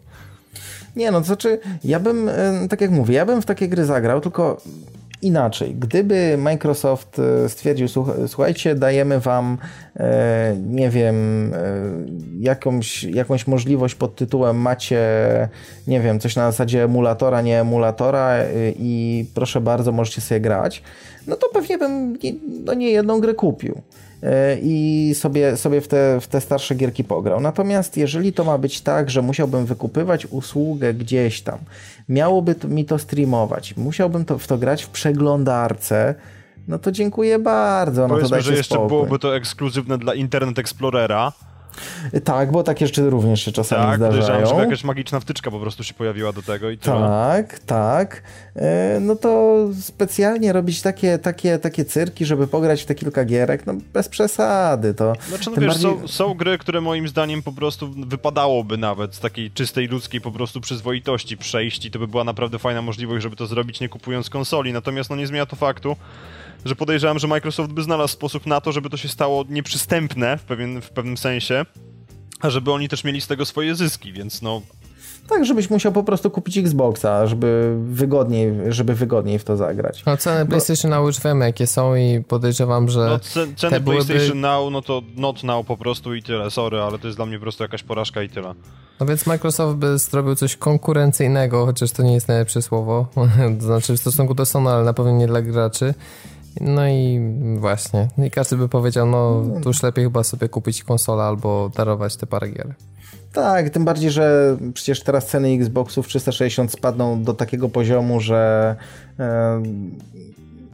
naprawdę no, będzie... już spadają, no umówmy się, to będzie konsola tak, za 600-500 zł spokojnie. Wiesz co, te 600-500 zł to jeszcze ja bym powiedział, że to jest całkiem sporo. Natomiast ja, wiesz, jeżeli cena spadnie do, nie wiem, 300, to może ich sobie kupię. Mhm. A sądzę, że to się stanie szybciej niż później. No widzisz, fajna konsola, no mówię, jedna z 360 zawsze będę wspominał super sentymentem, bo naprawdę tak dopracowana konsola była z czasem, po tych wszystkich aktualizacjach, tyle funkcji, gry świetnie działały, no już pod sam koniec może lekko była zadyszka, ale no jednak wyprzedzało z pecety na samym początku i długi czas wytrzymała dla mnie świetna konsola. Ja tylko mam nadzieję, że jest to ostatnia konsola, pierwsza i ostatnia konsola, którą musiałem kupić w trakcie jednej generacji 5 razy. No ja tylko 2 na szczęście, także no, niezły przypadek, nie? I to by było a propos bezawaryjności. No, nic nie było idealne, no, nie zawsze może być idealnie, ale no, potem jak już pojawiły się nowe modele, szczególnie ten zupełnie zmieniony, który Slim. Się pewnie w 2012 chyba, Slim. No nie, z tym się pojawił w 2010 ten pierwszy, bo ja go kupiłem wtedy. Ale wiesz co, Robert, to tak a propos, jak już tak z tymi uszczypliwościami jedziemy, to wiesz, że za cenę tych wszystkich konsol to byś miał takiego zajebiście wypasionego peceta? No wiesz, no, że tak, ten PC że... to był już pewnie na śmietniku, dlatego że nie pociągnął. Nie, no wiesz co, może inaczej, kupiłbym peceta za 2000, następnie zaraz to, ile ten pierwszy Xbox wytrzymał? 3 dni. Zaupgrade'ował go następnie za kolejne 2200. Później bym go sprzedał i nie dotykał w ogóle przez jakiś czas. Nie, to by było bez sensu, ale no... Dokładnie. Zdaję sobie sprawę, tak. Uszczypliwość możesz jako pecetowiec za to przy kolejnej informacji zastosować, dlatego że okazuje się, że studio The Astronauts nie ma prawdopodobnie fizycznych możliwości pracy jednocześnie nad wersją na PlayStation 4 oraz na wersją pecetową, w związku z czym najpierw trzeba wydać wersję na PC, a potem wziąć się za... portowanie tego na konsolę, dlatego jeszcze można byłoby się spodziewać po pierwsze niezbyt rychłej daty premiery, a po drugie jakichś drobnych przesunięć, no bo też wątpię, że to wszystko tak płynnie pójdzie i no, że się uda takim małym nakładem sił i pracy bezboleśnie to przeportować. Tym bardziej, że nie wiem, czy ja dobrze kojarzę, ale mam wrażenie, że na PS4 to będzie chyba dopiero w 2015? Tak. No wiesz, to tak. Póki co wiadomo tylko tyle, Adrian Chmielarz powiedział bodajże, że przeportowali póki co jeden level, więc no... I po czym stwierdzili, że pracowanie na 2 po prostu platformach jednocześnie jest bez sensu i wolą najpierw skończyć na PC, a dopiero później się zabierać za konsolowe edycje, więc no... Pewnie działało w 5 klatkach, więc stwierdzili, że dobra chłopaki, to nie pójdzie tak o kopiuj wklej. Tak, tak nie zadziała. Zmienili rozszerzenie pliku na .pc, na .ps4 i magia się nie stała. Nie poszło. Nie poszło, to tak jakbyś kasetę włożył do odtwarzacza CD, to też nie zadziała. No najpierw już musiał się dobrze postarać, żeby się tam zmieściła. No to jest inna sprawa. Portowanie robisz też źle. Portowanie. Nie, ale to znaczy moim zdaniem to jest całkiem dobre, niedobre podejście. No oczywiście fajniej by było, żeby te wersje, nawet jeżeli by mieli opóźnić trochę wersję PC-tową, to znaczy nie do tego 2015, ale nie wiem, tak żeby wszystkie wersje wyszły na przykład, nie załóżmy w grudniu. Ty PC-ciarzu, ty mogę stracić byle nie za wiele.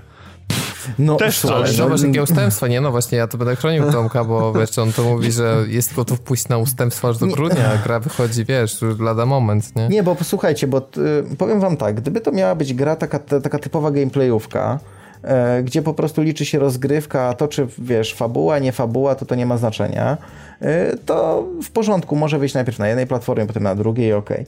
Natomiast mam wrażenie, że Ethan Carter będzie bardzo nastawiony na historię, na fabułę i no nie ma szans, żeby gracze czy jakichś spoilerów nie łyknęli przez ten czas, bo to jednak, jak jest różnica... Tam... Ja 2 lata przetrwałem, rozumiesz, bez spoilerów z Heavy Raina, więc... Ale wiesz, A pamiętasz jak było? To był każdy news, każdy komentarz, filmiki jakieś specjalne robione, a mi się jakoś udało. Wiesz, no to się da, jak jakiś heroiczny wysiłek w to włożysz, ale jednak jesteś nastawiony na te spoilery i mam wrażenie, że... Nie czytałem internetu 2 lata. Tak, ty ustawiłeś sobie po prostu filtr w przeglądarce, że w momencie, kiedy na stronie jest fraza Heavy Rain, to ty nie możesz na nią wejść. Ale wiesz, to oni tak pisali na zasadzie, że nie wprost, no ale to już to chodziło to, kto był zabójcą, nie? No, ale więc właśnie, tutaj jest... No, ja nie jestem fanem wydawania takich gier po tak długim czasie na inną platformę, bo moim zdaniem to już się może troszeczkę jednak mijać z celem. Jeżeli, wiadomo, nawet w rozmowie z jakimiś znajomymi czy coś, ktoś coś palnie i tak naprawdę masz spieprzoną grę. Tomek, więc wiesz, uważaj na słowa. No właśnie, bo ja wiem, kto tu może pierwszy palnąć, czyli kto będzie już się dobierał do Ethana, nie? To dobierał do Ethana.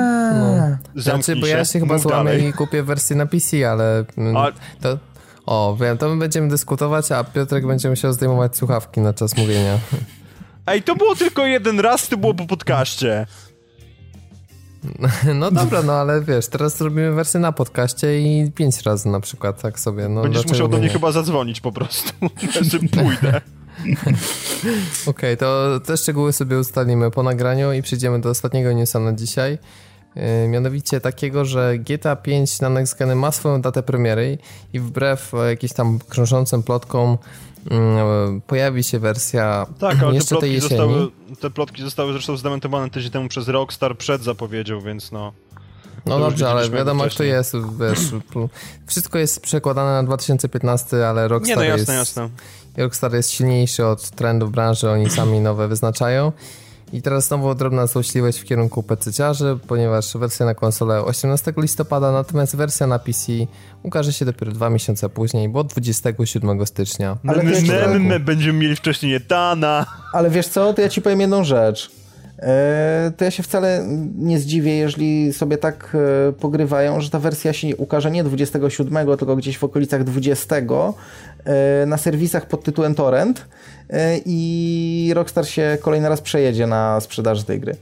Znaczy... No wiesz co, po sprzedaży 35 milionów kopii myślę, że ciężko jest do nich, wiesz, stwierdzić, że oni się przejadą na sprzedaży. Właśnie, bo oni... na PC. Nie no, ale wiesz, mi się wydaje, że oni zarobili po prostu tyle na tych edycjach na 360 i PS3, a teraz dodatkowo jeszcze na kopiach, które zostaną wydane na 8 generację, że ich po prostu będzie centralnie wsuty obchodziło to, jak dobrze się ta gra sprzeda na PC-cie. I to chyba po prostu robią tylko po to, żeby uciszyć te wszystkie cholerne petycje, które się pojawiły w internetach, że o, wydajcie GTA na PC, bo to jest jego miejsce. Nie, znaczy powiem wam tak, ja ogólnie z GTA, zresztą już tam kiedyś mówiłem, miałem tyle do czynienia, że trochę pograłem w jedynkę, znaczy troszkę więcej pograłem w jedynkę, a później trochę pograłem w 3, troszeczkę w 4, ale to też tak niekoniecznie.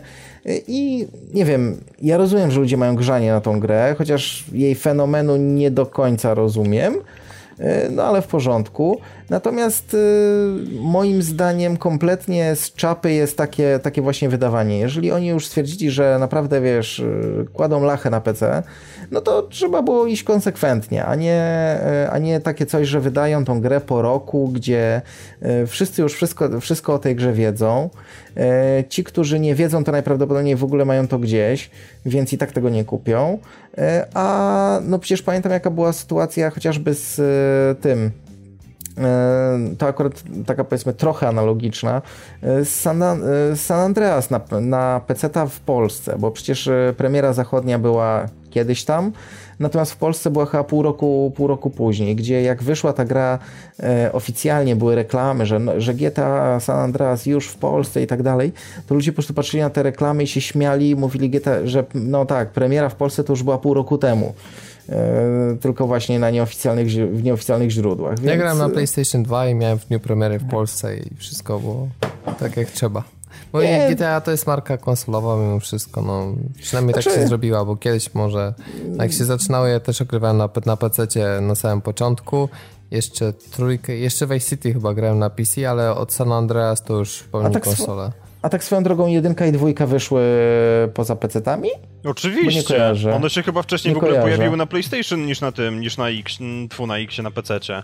Ja pamiętam, może inaczej, ja pamiętam właśnie jak grałem przecież na mojej jedynce, w mojej kopię GTA pierwszego, natomiast później pamiętam, że niekwestionowanym hitem Sylwestra roku 1999 albo 8 było granie w demo GTA u kumpla na komputerze, przy czym demo miało ogranicznik czasowy bodajże do 360 sekund, więc... Ale powiem ci ciekawostkę, otóż wyobraź sobie, że GTA 1 pojawiło się na PC 2 tygodnie szybciej niż na PlayStation. Zburzyłeś mój światopogląd, jak śmiałeś. Nie, ale poważnie, dzieciństwo. Na pewno się pojawiło na innych platformach, jak tutaj słyszałeś, Tomku, no mówię, że ja jestem posiadaczem kopii na pierwsze PlayStation, miałem tam nie wiem ile lat, jak w to grałem, nie zrobiło to ze mnie mordercy. Jeszcze. No to widzisz, ja jak było GTA 1, to w ogóle jeszcze o PlayStation to praktycznie nie słyszałem, więc, znaczy nie słyszałem, no słyszeć to słyszałem, ale nie miałem zupełnie do czynienia, więc nawet nie wiedziałem, czy to się pojawiło, czy nie pojawiło, tak pamiętam tylko z peceta. Wiem, że na pewno od trójki wzwyż, no to tak. No dobrze, ale... w każdym razie wiecie co, najdziwniejsze jest to, jak czytam na Facebooku, na Twitterze opinie różnych ludzi, którzy sami tak ze wstydem przyznają, że mają straszliwą ochotę, żeby kupić to jeszcze raz na Next Gena i jeszcze raz przejść. I coś śmieszne, to ja tak samo się do tych ludzi zaliczam, bo ja mam lekki niedosyt, jeśli chodzi o GTA, dlatego że ze względu na warstwę techniczną na 360, tam powiedzmy no, gra chodziła w tych 22-5 klatkach, no nie było to stałe 30 na pewno. No trochę ten mój zapał do, szczególnie już po skończeniu głównego wątku, do eksploracji singla, no trochę opadł niestety. No i kiedy gra będzie na Next Genach, bo tam słyszeliśmy, że będzie poprawiony m.in. ten dystans, który się na horyzoncie generuje, będzie zwiększony dwukrotnie ruch uliczny, w GTA Online 30 graczy, no będzie tam sporo zmian, graficznie prawdopodobnie będzie się prezentować naprawdę nieźle, bo były już pierwsze pokazy za zamkniętymi drzwiami i dziennikarze, którzy tam byli, no to zgłaszali takie opinie, że no wygląda naprawdę niesamowicie jak na remaster. No i no kusi jednak, żeby to sprawdzić, jak to wyjdzie. No mimo, że doskonale znam tą grę, mam praktycznie 100% i prawie, że calaka, to setny level w multi, ale kusi mnie, żeby jeszcze raz spróbować po prostu. I Piotrek milczy, ale ma tak samo. Nie, ja jak najbardziej się po tym podpisuję, no bo przecież recenzowałem tą grę, więc przeszedłem ją w te i nazad i później po tym, jak moja kopia recenzencka powędrowała gdzieś tam w kosmos, to po prostu kupiłem sobie ten tytuł jeszcze i kupię go drugi raz na pewno na PS4, po to właśnie, żeby pograć jeszcze w tym takim, no, dopalonym stylu, nazwijmy to, z tego względu, że po prostu, no, sorry, ale sam fakt, że GTA V działało na konsolach 7. generacji jest dla mnie po prostu szokiem, co nie zmienia faktu, że chcę doświadczyć tego tytułu w jego, no, takiej pełnej glorii i chwale, tak? Że będzie działał i wyglądał normalnie, no bo jednak momentami te spadki FPS-ów, które się tam wytwarzały na X-ie, no to była jakaś jedna wielka tragedia, przepraszam. No dokładnie, szczególnie, że no, to przeszkadzało po prostu, no poza głównym wątkiem, jak trzeba było po prostu pojeździć na jakieś misje poboczne, no zubażało to niestety gameplay. Znaczy, no tak, nie oszukujmy się, że to psuło przyjemność, tak, no bo jesteś po prostu wciągnięty w ten świat gry i nagle zostajesz z niego wyrwany faktem, że zaczyna ci bezczelnie klatkować. Mhm. W każdym razie przypominamy, że premiera 18 listopada na PC i 27 stycznia, więc współczujemy Techlandowi, który zaplanował na datę premiery PC Dying Light'a. Znaczy tam 30 stycznia bodajże, tak? Już nie pamiętam dokładnie, ale właśnie przesunęli premierę z lutego na początek stycznia w Polsce, to prawdopodobnie właśnie będzie 30 stycznia. No i tak jakby... No tak, niestety, to tak smuteczek. No, amerykańska premiera Dying Light z GTA 5 na PC się pokryją. Także współczujemy niestety. A my sobie przejdziemy już do dania głównego dzisiejszego podcastu. No i zobaczymy, jak nam to wyjdzie, bo o grze można dyskutować godzinami, naprawdę. Jest pasjonująca czasami dyskusja, nawet bardziej niż granie w to. Ale to jeszcze do tego dojdziemy. Tak czy siak sytuacja wygląda następująco, że razem z Piotrkiem żeśmy się zaopatrzyli w Destiny, graliśmy w koopie i udało nam się dojść do 16 poziomu i przyszliśmy Ziemię, Księżyc oraz, można tak powiedzieć, połowę Wenus. No praktycznie Wenus, tak. No prawie cały Wenus. No i to taki drobny szczegół, że Piotr ma jeszcze drugą postać na 20 levelu i tam prawie całą grę skończył, ale to tak na marginesie, nie? Tak, bardzo delikatnym. Dokładnie, Destiny tak? Zepsuło mi pada. No to może podziel się tą historią na początek, bo tam... Nie, no bo sytuacja jest po prostu taka, że lubię grać, znaczy może inaczej, snajperkami tak, ale mi się strasznie spodobała broń pod tytułem Scout Rifle, która wymaga od tego, żeby każdy strzał był poprzedzony naciśnięciem spustu. I niestety spust u mnie w DualShocku 4 nie wytrzymał, złamał się jeden z zaczepów, w związku z czym teraz mi to nie odbija i jak to Robert zgrabnie ujął, gram na pełnym manualu. Są bronie automatyczne, moja jest manualna, ponieważ muszę nacisnąć spust, a później go odciągnąć. No niestety, no nie wygląda to za ciekawie. No tak czy siak gramy od premiery praktycznie, no tam chyba z jednym dniem opóźnienia żeśmy to sobie zaczęli. Problemów z serwerami o dziwo nie było. Ja się tego spodziewałem, że PSN padnie, że serwery Manji też i osobiście przez ten czas jak graliśmy w koopie, no to tam może poza jednym dzień, że były dosyć lagi, to to problemów nie było i moim zdaniem technicznie od tej strony się przygotowali bardzo dobrze. Znaczy, no może inaczej, ja spędziłem trochę więcej czasu w tej grze i jednak wkurzające jest to, że zdarzają się desynchronizacje z serwerem, kiedy po prostu cię wywala, co mi się zdarzyło kilka razy, więc no to jednak się pojawia raz na jakiś czas. Nie mówię, że jest to jakieś specjalnie częste, ale do tej pory, tak jak spędziłem w grze, no nie wiem, tak pira za oko, ze 20 godzin to zdarzyło się z 5 razy może nawet. Po prostu to jest tak, że w momencie, kiedy zaczyna się sypać, to już potrafi się wysypać nawet i 3 razy pod rząd. Także, po prostu serwery pewnie mają wtedy zadyszki i dużo ludzi się jeszcze raz loguje, przez co jest jeszcze gorzej. Taki DDoS się robi. No właśnie. No, dokładnie. I stwierdziliśmy, że nie będziemy cały czas powtarzać, że jak na grę za $500 milionów, czy jak na grę z takim hypem, no bo u mnie na przykład to też tak było, że miałem już przesyt. No, kampania marketingowa była tak intensywna, ja jeszcze grałem w alfę, potem w tą betę, graliśmy wspólnie. No, przyznam szczerze, że miałem już lekko powyżej uszu tej gry i byłem bliski, jak wiecie, skasowania preordera. W zasadzie go skasowałeś, no właśnie. Ale tak nieudolnie, że jednak... Tak go skasowałem, że zamiast, wiesz, wersji standardowej za 250 to wyszła ta wersja Vanguard za 220. No to tylko taka nie kasowałeś manga. Czasami 3 razy? No, 3 razy, dokładnie. Byłeś tak zdeterminowany, żeby go usunąć. Nie, po prostu, a potem zapomniałem, no. Wydawało mi się, że już to się skasowało. No ale wyszło jak wyszło, stwierdziłem, a dobra, zaryzykuję. Ale to podszedłem naprawdę już tak typowo na chłodno, bez żadnego hype'u, bo...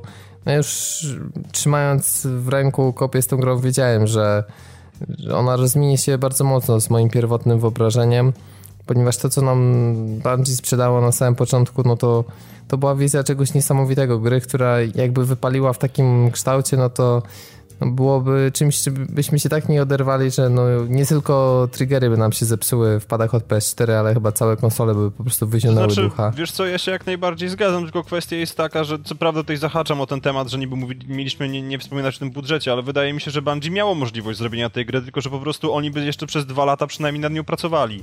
No czas.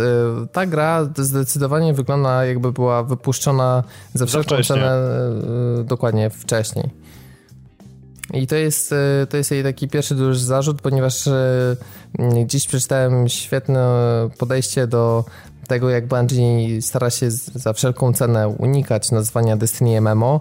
Właśnie ktoś skwitował to stwierdzeniem, że Destiny nie jest wystarczająco massive, żeby mówić, żeby to była gra MMO, i po tym myślę, że można się podpisać. To jest ale po prostu tak, ale tak, może być tak, ale żeby nie zacząć od tych stron negatywnych, to tak sobie przejdziemy od tego, co naprawdę jest fajne, bo o tej grze nie można tak powiedzieć, bo Dawid pisał to trochę na Twitterze, że lepiej się Destiny nie interesować, krab 2 na 10, w ogóle przehypowane gówno i tyle. No, sytuacja nie jest niestety albo stety tak prosta, dlatego że są w tej grze pewne mechanizmy, które no po prostu powodują, że ciężko się od jakkolwiek nienudnej, czasami powtarzalnej rozgrywki, ale mimo wszystko ciężko się od niej oderwać. No i numer 1 to jest strzelanie po prostu. No, mechanika sama strzelania, zabijania przeciwników, te umiejętności, które mamy, no wciąga to niesamowicie. Po prostu mi doszło do takiego śmiesznego momentu, to chyba dzisiaj mieliśmy, że akurat byliśmy na takiej lokacji, gdzie przeciwnicy spawnowali się w nieskończoność. Tak. Chcieliśmy już opuścić lokację, ale dopóki chociaż nawet na te 5 sekund lokacja nie była czysta, to po prostu mimo wykonania misji nie byliśmy w stanie zaprzestać. No i to jest po prostu szalenie przyjemne i właśnie kwestia jest taka, że chce się to robić i szuka się pretekstu do tego, więc no to chyba mówi samo za siebie. Jeżeli chodzi o gameplay w sensie samego stricte strzelania, no to jest bardzo, bardzo dobrze. A o to się, pamiętasz, martwiliśmy, no bo jednak w Halo to są pistolety na wodę i broni nie mają wystarczającego takiego, wiesz, no odrzutu, czy po prostu nie czuć odpowiedniej mocy. Tymczasem w Destiny myślę, że jest okej. No może shotguny mogłyby być nieco więcej, bo mam wrażenie, że pistolety są, rewolwery są mocniejsze, ale ogólnie jak patrząc na wszystkie rodzaje broni, to jest zaskakująco fajnie. Znaczy, no ja się jak najbardziej zgodzę, tylko jest kwestia jeszcze taka, że być może te rewolwery po prostu zostały zaprojektowane w taki sposób, no bo to tak w zasadzie nie jest rewolwer, a to się nawet nazywa działo ręczne, hand cannon, więc no może one muszą właśnie tak walić i po strzale wywalać lufę po prostu w kosmos, co nie zmienia faktu, że no rzeczywiście shotgunom by się to przydało, ale ogólnie rzecz biorąc mechanika jest naprawdę bardzo, bardzo fajna i mi się ona podoba. I druga taka rzecz, która strasznie uzależnia, to jest kwestia rozwoju postaci. Jakkolwiek pewne mechanizmy są, to jeszcze przejdziemy do tego, trochę przesadnie skomplikowane i nie do końca zrozumiałe, no ale chęć znalezienia lepszych przedmiotów, ubrania swojej postaci w ładniejsze, lepsze ciuchy, rozwinięcia statystyk, no jest bardzo duża i no sami widzimy po sobie, jak ciągle, nie wiem, ty mi wysyłasz jakieś screeny, gdzie masz ile defensa, co ktoś znalazł, jakie przedmioty, i widzę też, jak dużo ludzi się chętnie tym dzieli. No jest to ten syndrom taki borderlandsowo-diablowaty, jak najbardziej w tym aspekcie obecny w Destiny. Znaczy, wiesz co, mi się wydaje, że to jest gra, która w bardzo umiejętny sposób pragnie połechtać twoją próżność tą postacią, że masz ochotę się nią podzielić po prostu. Także, sposób prezentacji jest taki bardzo atrakcyjny, czytelny. Te menu, które na początku mi się wydawało, że będzie ciężko się przyzwyczaić, to po 2 godzinach gry, chyba że to już jest kwestia tego, że i to w alfie było, i w becie, że no po prostu dla mnie to jest już tak naturalne środowisko, że nie mam absolutnie żadnego problemu w poruszaniu się. No ale problem Destiny jest taki, że te dwa elementy, które wymieniliśmy, to jest tak naprawdę wszystko z takich, które można powiedzieć, że są super i naprawdę rewelacyjne. Więc no, mamy taki paradoks, bo do gry można znaleźć taką masę rzeczy, które są zrobione źle albo niezbyt dobrze, ale zawsze odbijamy się od tego argumentu, że no, strzela się fajnie, rozwija się postać fajnie i zaraz przyjdziemy do naprawdę, no nie chcę powiedzieć, że hejtu, ale no, wytykania bardzo poważnych błędów, ale i tak skończymy pewnie na tym, że no, chcemy dalej w to grać. Ja dalej w to gram, w tej chwili w to gram. No i jesteś w stanie ocenić, skąd się bierze właśnie ten fenomen, czy to tylko te dwa aspekty, czy jednak w tej grze jest coś więcej, czy jest w ogóle w Destiny głębia, jak sądzisz? Bo ja się zastanawiam, to jest trudne pytanie. To jest trudne pytanie, bo to jest trochę tak, jakbyś, nie wiem, no, jakbyś rozmawiał z kimś, kto jest potwornie brzydki, ale gada ci się z nim najlepiej na świecie i nie chcesz gadać, a z drugiej strony masz ochotę się odwrócić w drugą stronę trochę. Przy czym to nie jest analogia do grafiki w grze. Nie, to nie jest analogia do grafiki, broń Boże, ponieważ jeżeli chodzi o grafikę, no to naprawdę jest bardzo, bardzo ładnie. Momentami jest nawet wręcz ślicznie. Natomiast no to jest, no coś tu, nie jest to pełen pakiet, no nie jest to do końca to, czego ja bym chciał po prostu. Jakby czegoś tutaj brakowało.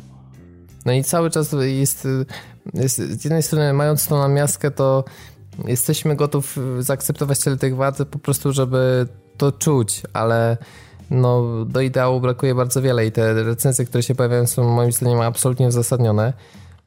No ale jeszcze trzymając się tych pozytywnych rzeczy, wspomniałeś o grafice, ale jakby tym elementem, który wychodzi na pierwszy plan, to jest oświetlenie.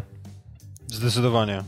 Oświetlenie dynamiczne, które naprawdę jest mnóstwo źródeł światła, są też świetne efekty do tych różnych granatów, naszych skilli, czy... Tak, tylko jeszcze trzeba też zauważyć, że niestety o ile samo oświetlenie jest świetne, to momentami zdarza się tak, że po prostu widzisz cień i nie jesteś do końca pewien, co on robi na tej generacji.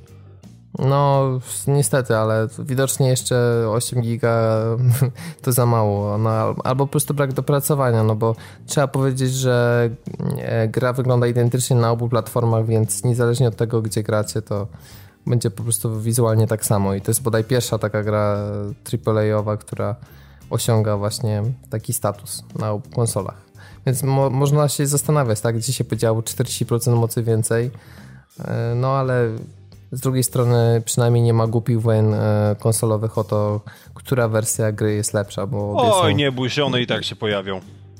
No wiadomo, są jeszcze jakieś tam ekskluzywne dodatki, tak, więc wszystko przed nami. Kolejna rzecz to jest sztuczna inteligencja.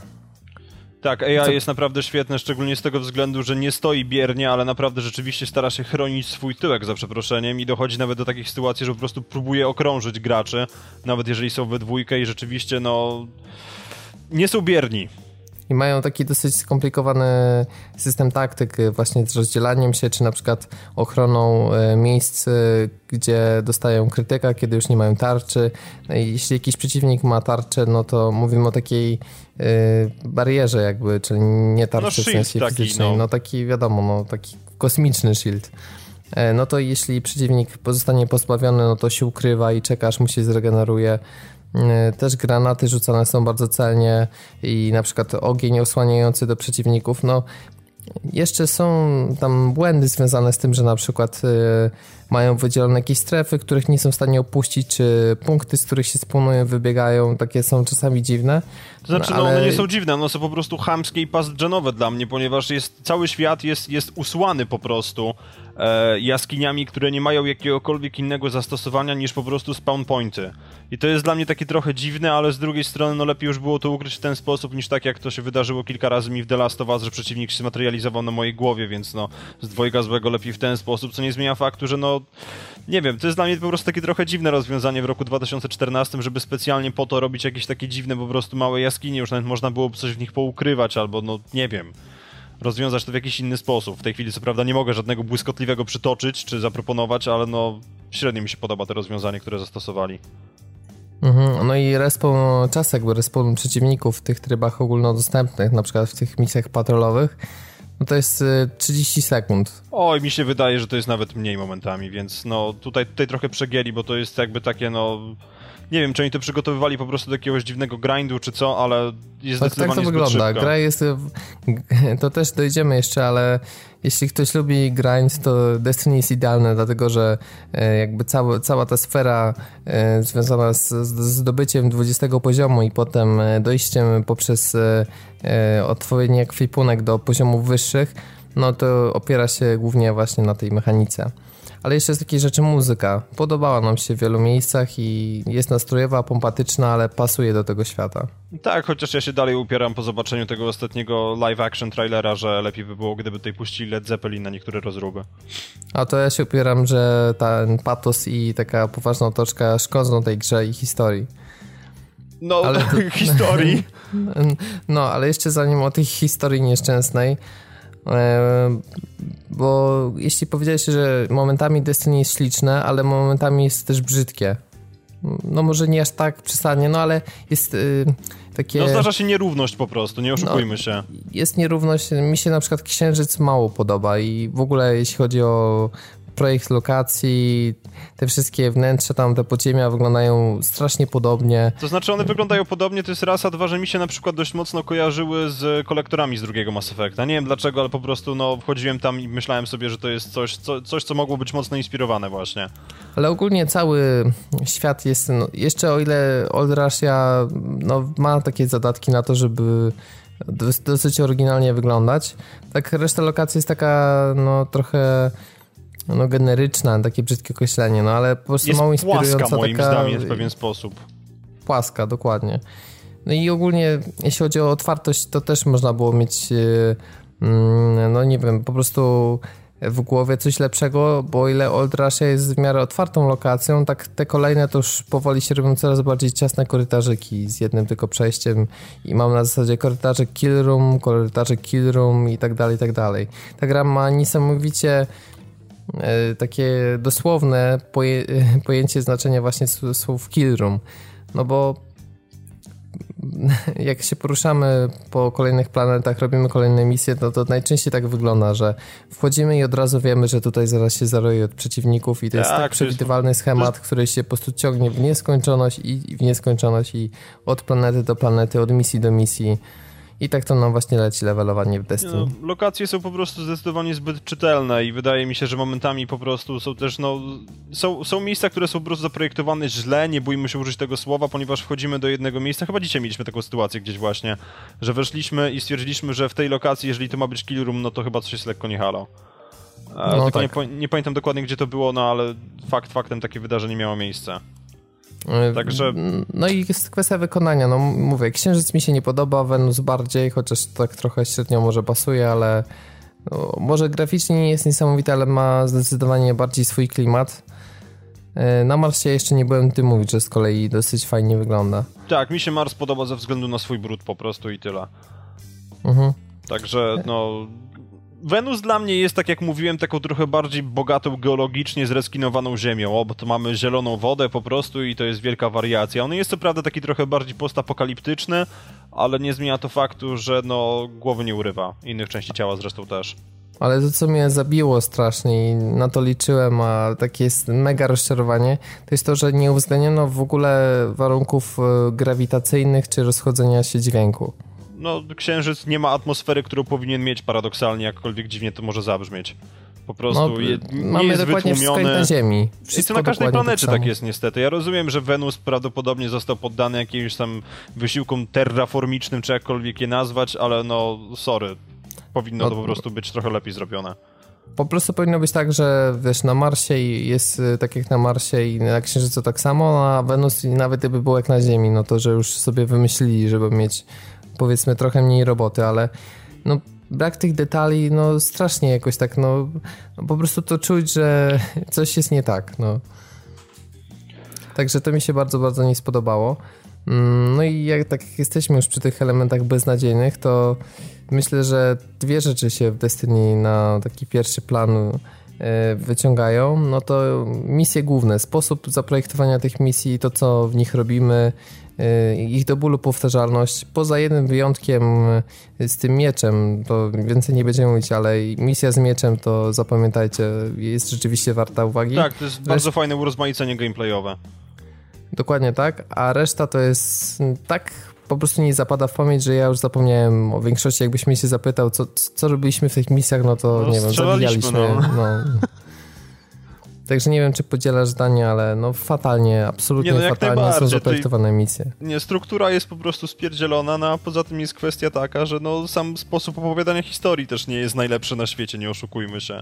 Nie jest najgorszy na świecie, nawet można by powiedzieć. Nie, ale ktoś bardzo zgrabnie podsumował to wszystko zresztą w internetach, że tak na dobrą sprawę Destiny jest grą, w której mały robocik, który nas wskrzesza, następnie każe nam wszystkich zabić. I de facto no... trudno jest się wciągnąć w tą historię, ponieważ no ona nie jest opowiedziana we właściwy sposób i w momencie, kiedy po prostu ja widzę tą pierdzieloną, za przeproszeniem, cutscenkę z moją postacią, którą widzę pierwszy raz w życiu, okazuje się, że jest całkiem fajna animacja twarzy, ale do tego dochodzi voice acting, który jest tak totalnie oderwany od wydarzeń na ekranie. I dialogi, które są napisane tak koszmarnie, patetycznie, tak, no beznadziejnie, że... Ale nawet sama mimika twarzy jest naprawdę zrobiona bardzo fajnie, natomiast to, co się dzieje z postacią poza tym, jest koszmarem. To w tym momencie się odnoszę do jednej konkretnej scenki z pewną królową, wiesz o co chodzi, tak żeby nie powiedzieć za dużo. I po prostu jest postać, która wokół tej królowej orbituje i ta postać robi tak kuriozalne rzeczy, co nie wiem w ogóle, no to jest strona pierwszego rozdziału podręcznika, jak nie należy robić cutscenek.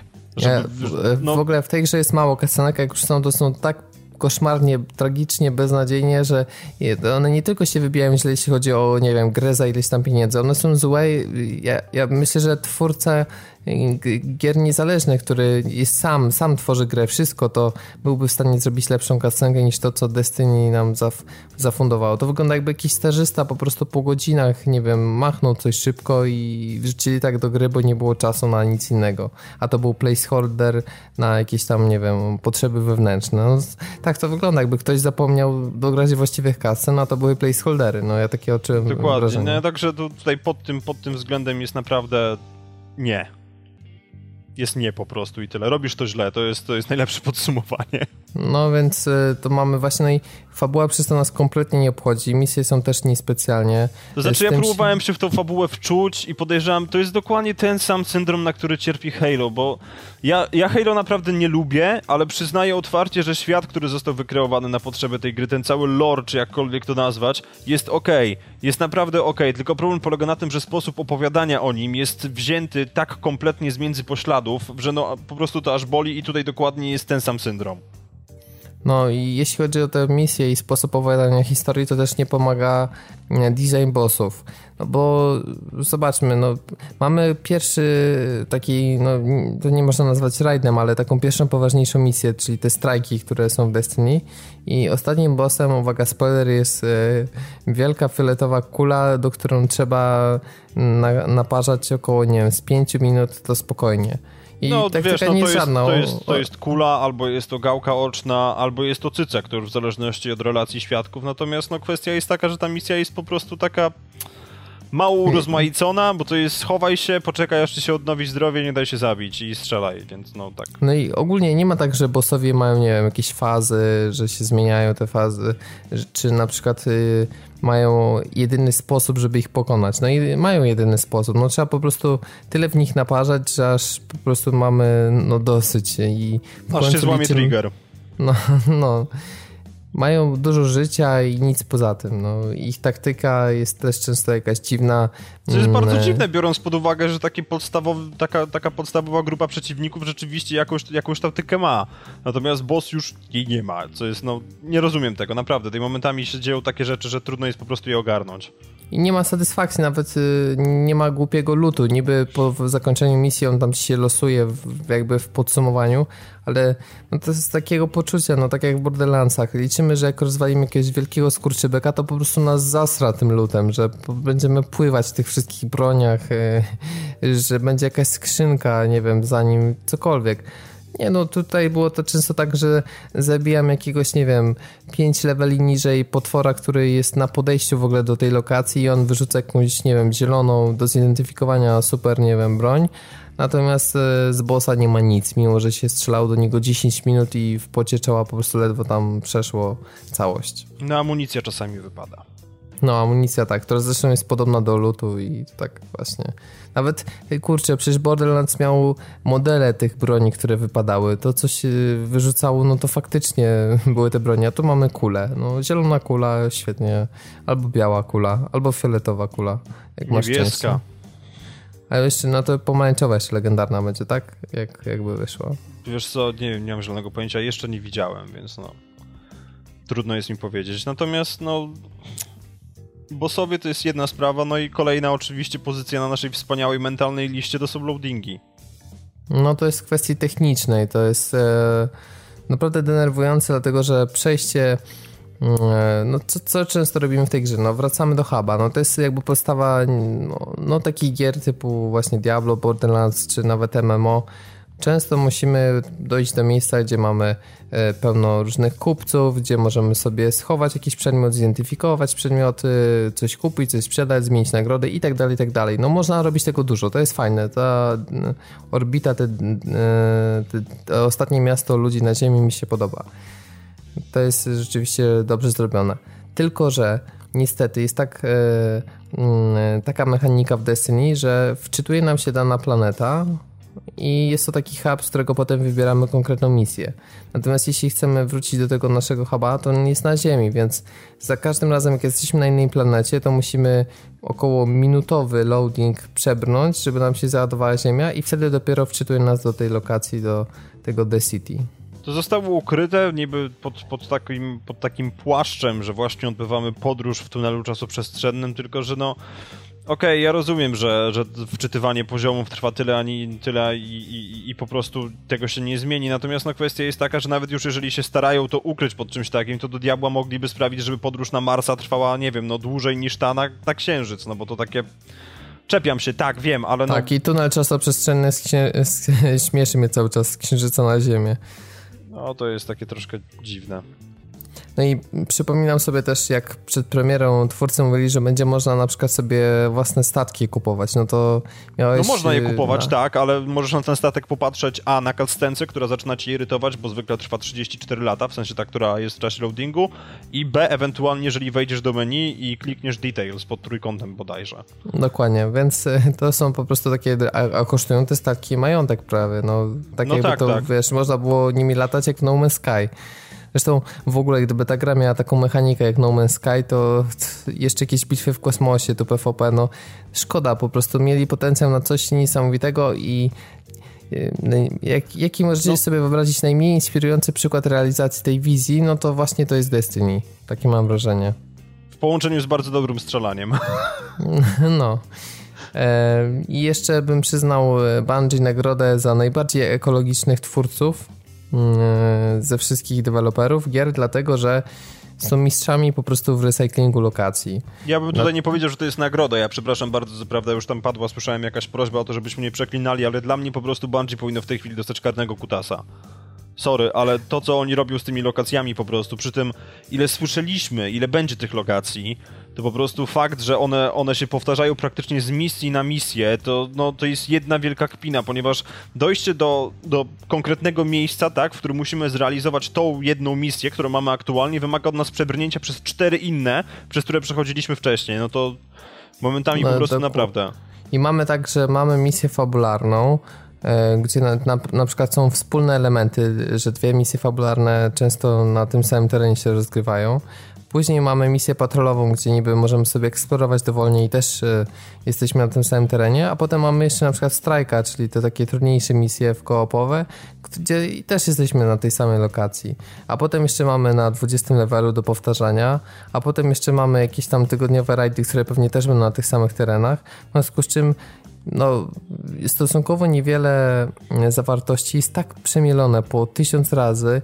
Jeszcze ta cała mechanika grindu, która tam prawdopodobnie się w to wszystko wkrada, powoduje, że no, w kółko gramy na tych samych lokacjach i zabijamy tych samych przeciwników i to jest naprawdę frustrujące.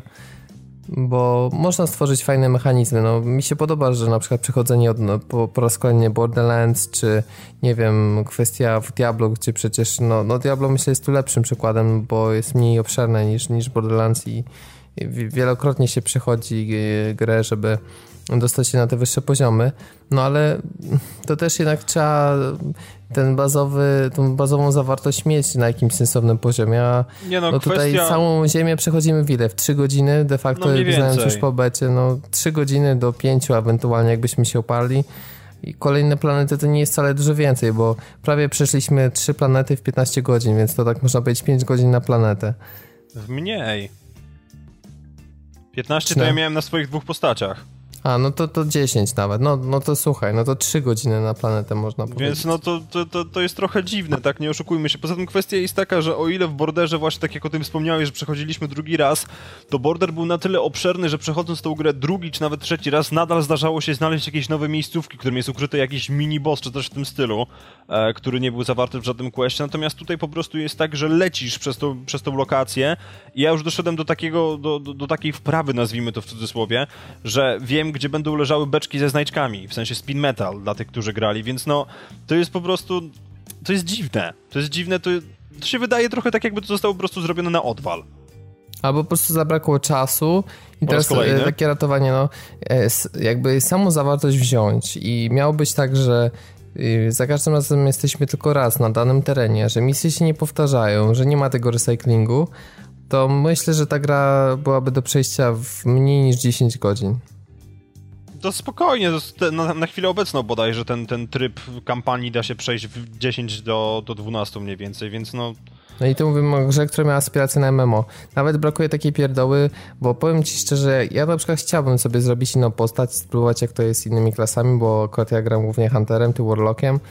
No ale jak czuję, żeby na przykład dojść do tego 5 levelu, nie wiem, żeby na multiplayer się spróbować i że muszę jeszcze raz przez tą Old Rush'ę przechodzić, którą już miałem w Alfie, miałem w becie, przechodziłem po raz trzeci już w głównej grze Destiny, to już mam po prostu powyżej uszu, Znaczy, jeszcze te kascenki są niepomijalne, co też jest tragedią, To jest swoją drogą, natomiast kwestia jest taka, że podejrzewam, że na chwilę obecną by ci to zajęło o wiele krócej, w momencie kiedy masz takie doświadczenie, po prostu byś wiedział co robić, ale to też gdzie jest przyjemność z rozgrywki, tak, bo to by było w dużym stopniu po prostu już mechaniczne i to takie... No bo gra niby cię zachęca do tworzenia alternatywnych postaci, ale poza samą zmianą gameplayu wynikającą z tego, że grasz inną klasą, nie oferuje ci zupełnie nic. Czy te zmiany są rzeczywiście aż takie wielkie przy okazji? Nie oszukujmy się, że każda klasa może korzystać z każdego typu broni i de facto chyba różne są tylko i wyłącznie dostępność pancerza, więc to ile możesz na siebie przyjąć jakby ciosów oraz technika, którą masz w wykonaniu, przy wykonywaniu supercharge'a. I to są chyba wszystkie zmiany tak na dobrą sprawę. No więc właśnie, dlatego te zmiany moim zdaniem są niewystarczające i nieuzasadnione. Ewentualnie jeszcze do multi może być, bo tam najczęściej wykorzystujesz te umiejętności, może być i na taktyka grania. Ale znowu, tak, żeby dojść do tego multi, to trzeba mieć, zdaje się, 5 level. No więc znowu wchodzimy w kwestię przechodzenia przez to samo, oglądania cutscenki. Dlatego dziwię się, że w ogóle nie został też podjęty wątek 3 różnych ras, które są w grze i w ogóle fabuła jest tak domyślnie zrobiona, że jesteśmy człowiekiem i w ogóle ignoruje fakt, że można grać inną rasą, co też... to ja się właśnie ciebie dzisiaj zapytałem, dlaczego, ale to może nie spoilerujmy jakby. No tak, ale totalnie bez sensu nie licuje się jakby moja rasa z tą fabułą, która była przedstawiona. Więc to jest tragedia.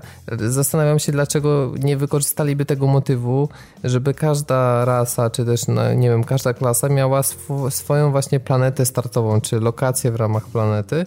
Także jakbyśmy tworzyli postaci zapasowe, no to byłoby coś nowego i to byłaby ta motywacja. Nawet gdyby ten gameplay miałby być bardzo podobny, tylko różniący się detalami. No, a jest. Nawet gdyby był taki, jaki jest, no to byłaby różnorodność, chciałbyś zobaczyć nową lokację, znaleźć nowe skrzynki i tak dalej, i tak dalej. No ale niestety, mamy w kółko to samo. Jeszcze na multi też te mapy, które są, to widać, że są chamskimi wycinkami po prostu z tych leveli, więc wszystko się wydaje niesamowicie szybko znajome. No, niby zagraliśmy w tym koopie, nie wiem, za 8 godzin niecałe, a tyle rzeczy już się wydaje, że nie wiem, wałkowaliśmy po kilka razy, że naprawdę się boję tego 20 poziomu, kiedy gra nas zachęca, żeby wszystko przejść jeszcze raz, tylko na wyższym poziomie trudności. Więc tyle. Coś jeszcze masz do dodania, bo tak przelecieliśmy przez tą listę. Ja chyba ze swojej strony, no zaraz przejdę do podsumowania, więc może jeszcze parę słów od ciebie.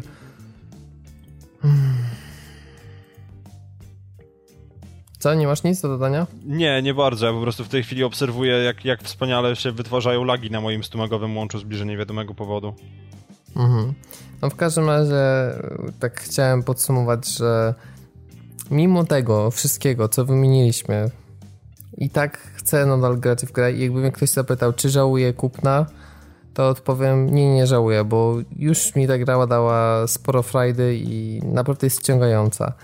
Natomiast Bungie spieprzyło tak dużo rzeczy, które można było zrobić dobrze, że no, nie jestem w stanie powiedzieć, że ta gra jest dobra czy bardzo dobra i zdecydowanie zasługuje na zagranie przez wszystkich. Jeśli ktoś lubi klimaty takie diablowato-borderlandsowe i wie, że się wkręci w rozwój postaci i nie przeszkadza mu ten recycling lokacji aż tak bardzo i będzie w stanie, nie wiem, dla kilku cyferek po prostu wielokrotnie powtarzać jakieś czynności, no to można powiedzieć, okej, to niech zaryzykuje i weźmie Destiny. Ale jeśli tylko go interesuje ładna grafika, lokacje, to co widział, nie wiem, w becie i liczy na dużo większe rozbudowanie, no to powiem szczerze, że wprost, że nie polecam wtedy Destiny, bo się po prostu mocno zawiedzie. Tak, jeżeli ma ochotę eksplorować, to nie jest właściwe miejsce do tego. Ta gra, mimo że nadawałaby się idealnie do eksploracji, to ten element kuleje jej to strasznie. To zresztą też mogliśmy rozwinąć, że misje patrolowe to też jest beznadziejne, bo dostajemy takie drobne misje, które nas zaprowadzają na drugi koniec mapy i na przykład zostawiają nas w tym miejscu, w ogóle nie wiemy, gdzie mamy dalej iść i po co przeszliśmy dokładnie na drugi koniec lokacji. Najgorsze jest to, że te misje po prostu każą nam zabijać po raz kolejny, wymyślając co nowe preteksty, bo z tego oponenta wypada jakiś tam jeden item, a z drugiego wypada inny. I po prostu no to wszystko jest takie, że to jest na siłę usprawiedliwianie po prostu braku różnorodności. No więc właśnie, dlatego no jest tyle tych elementów, do których można się przyczepić. Nas trzyma wciąż to strzelanie. Aha, jeszcze jedna rzecz. Tutaj Piotrek nie jest do końca reprezentatywny, ale ja tak patrząc ze swojego punktu widzenia, to też nie polecam tej gry osobom, które nie mają możliwości zagrania ze znajomym w koopie.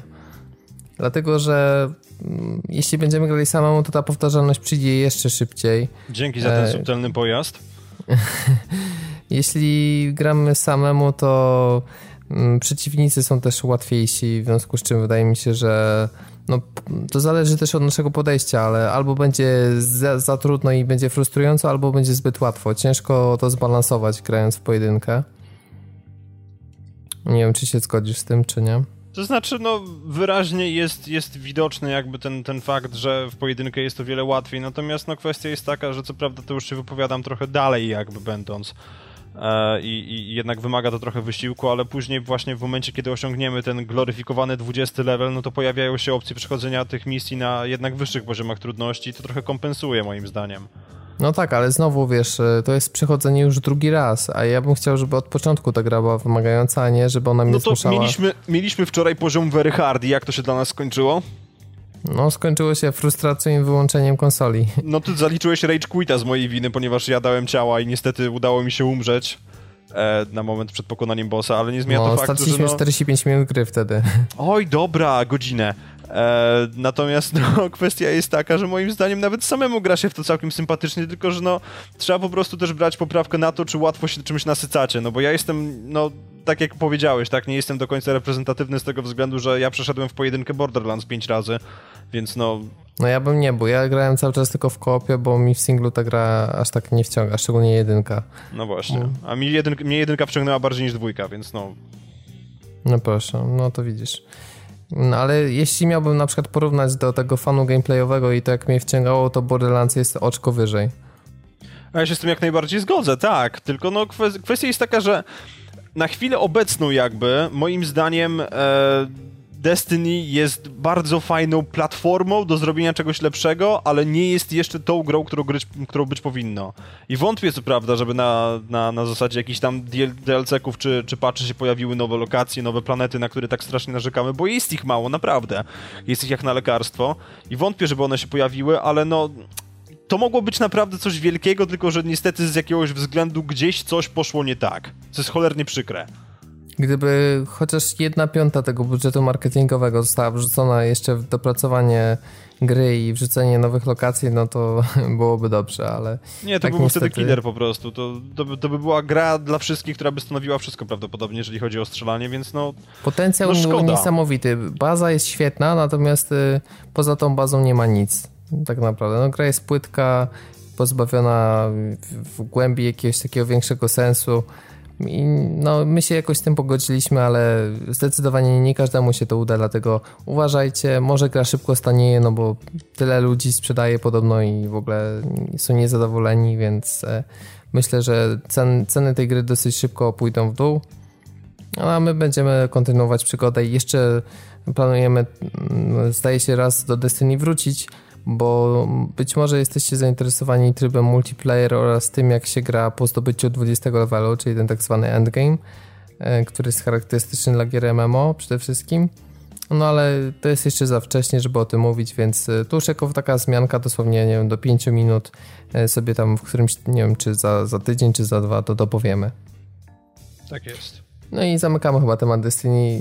Nie wiem, Tomku, czy tak przysłuchując się naszej rozmowie, to byłbyś zdecydowanie na nie, czy tak może trochę na tak? No, to znaczy, wiesz co, powiem ci tak szczerze, tak naprawdę jak tak słyszałem to, co mówicie, to ja już wolę sobie po prostu kupić, nie wiem, Borderlandsa i grać w to, tak naprawdę. Jak ktoś nie gra w Borderlands i miałby się zastanawiać, to absolutnie w ogóle no-brainer, jak to mówią Amerykanie. No, Borderlands zagrać i już. Tak, po co grać w coś, co niby czerpie z różnych gatunków, ale... Znaczy gatunków innych gier, skoro jest to niedopracowane, niedorobione, skoro jakby nie jest to coś takiego, co by mi nagle, nie wiem, zupełnie zmieniło postrzeganie FPS-ów i tak dalej. To jest jeden problem. Jak zagracie w Destiny, to już nie wrócicie do Borderlands. Bo tutaj ta warstwa techniczna po prostu... Tak, technicznie to jest absolutnie majstersztyk. To jest naprawdę rewelacyjnie zrobione i no... Bałbym się teraz odpalić Bordera na PS3. Po prostu bym się bał. Ja tak samo. Tym bardziej ten The Pre-Sequel, który teraz wychodzi, to również... No, ja już czekam zdecydowanie na Bordera 3 w pełni na nową generację i no, jeśli ktoś też już, nie wiem, przeszedł wszystkie DLC do 2 i też się nie może doczekać, no to też z Destiny mógłby w sumie zaryzykować. Jakieś małe randewu chociaż. Na pewno nie będzie to grać przez którą kupię konsolę, o. No, myślę, że do system sellera daleko. Tak. No, ale to all system seller w tym wypadku, przecież to nie jest ekskluzyw.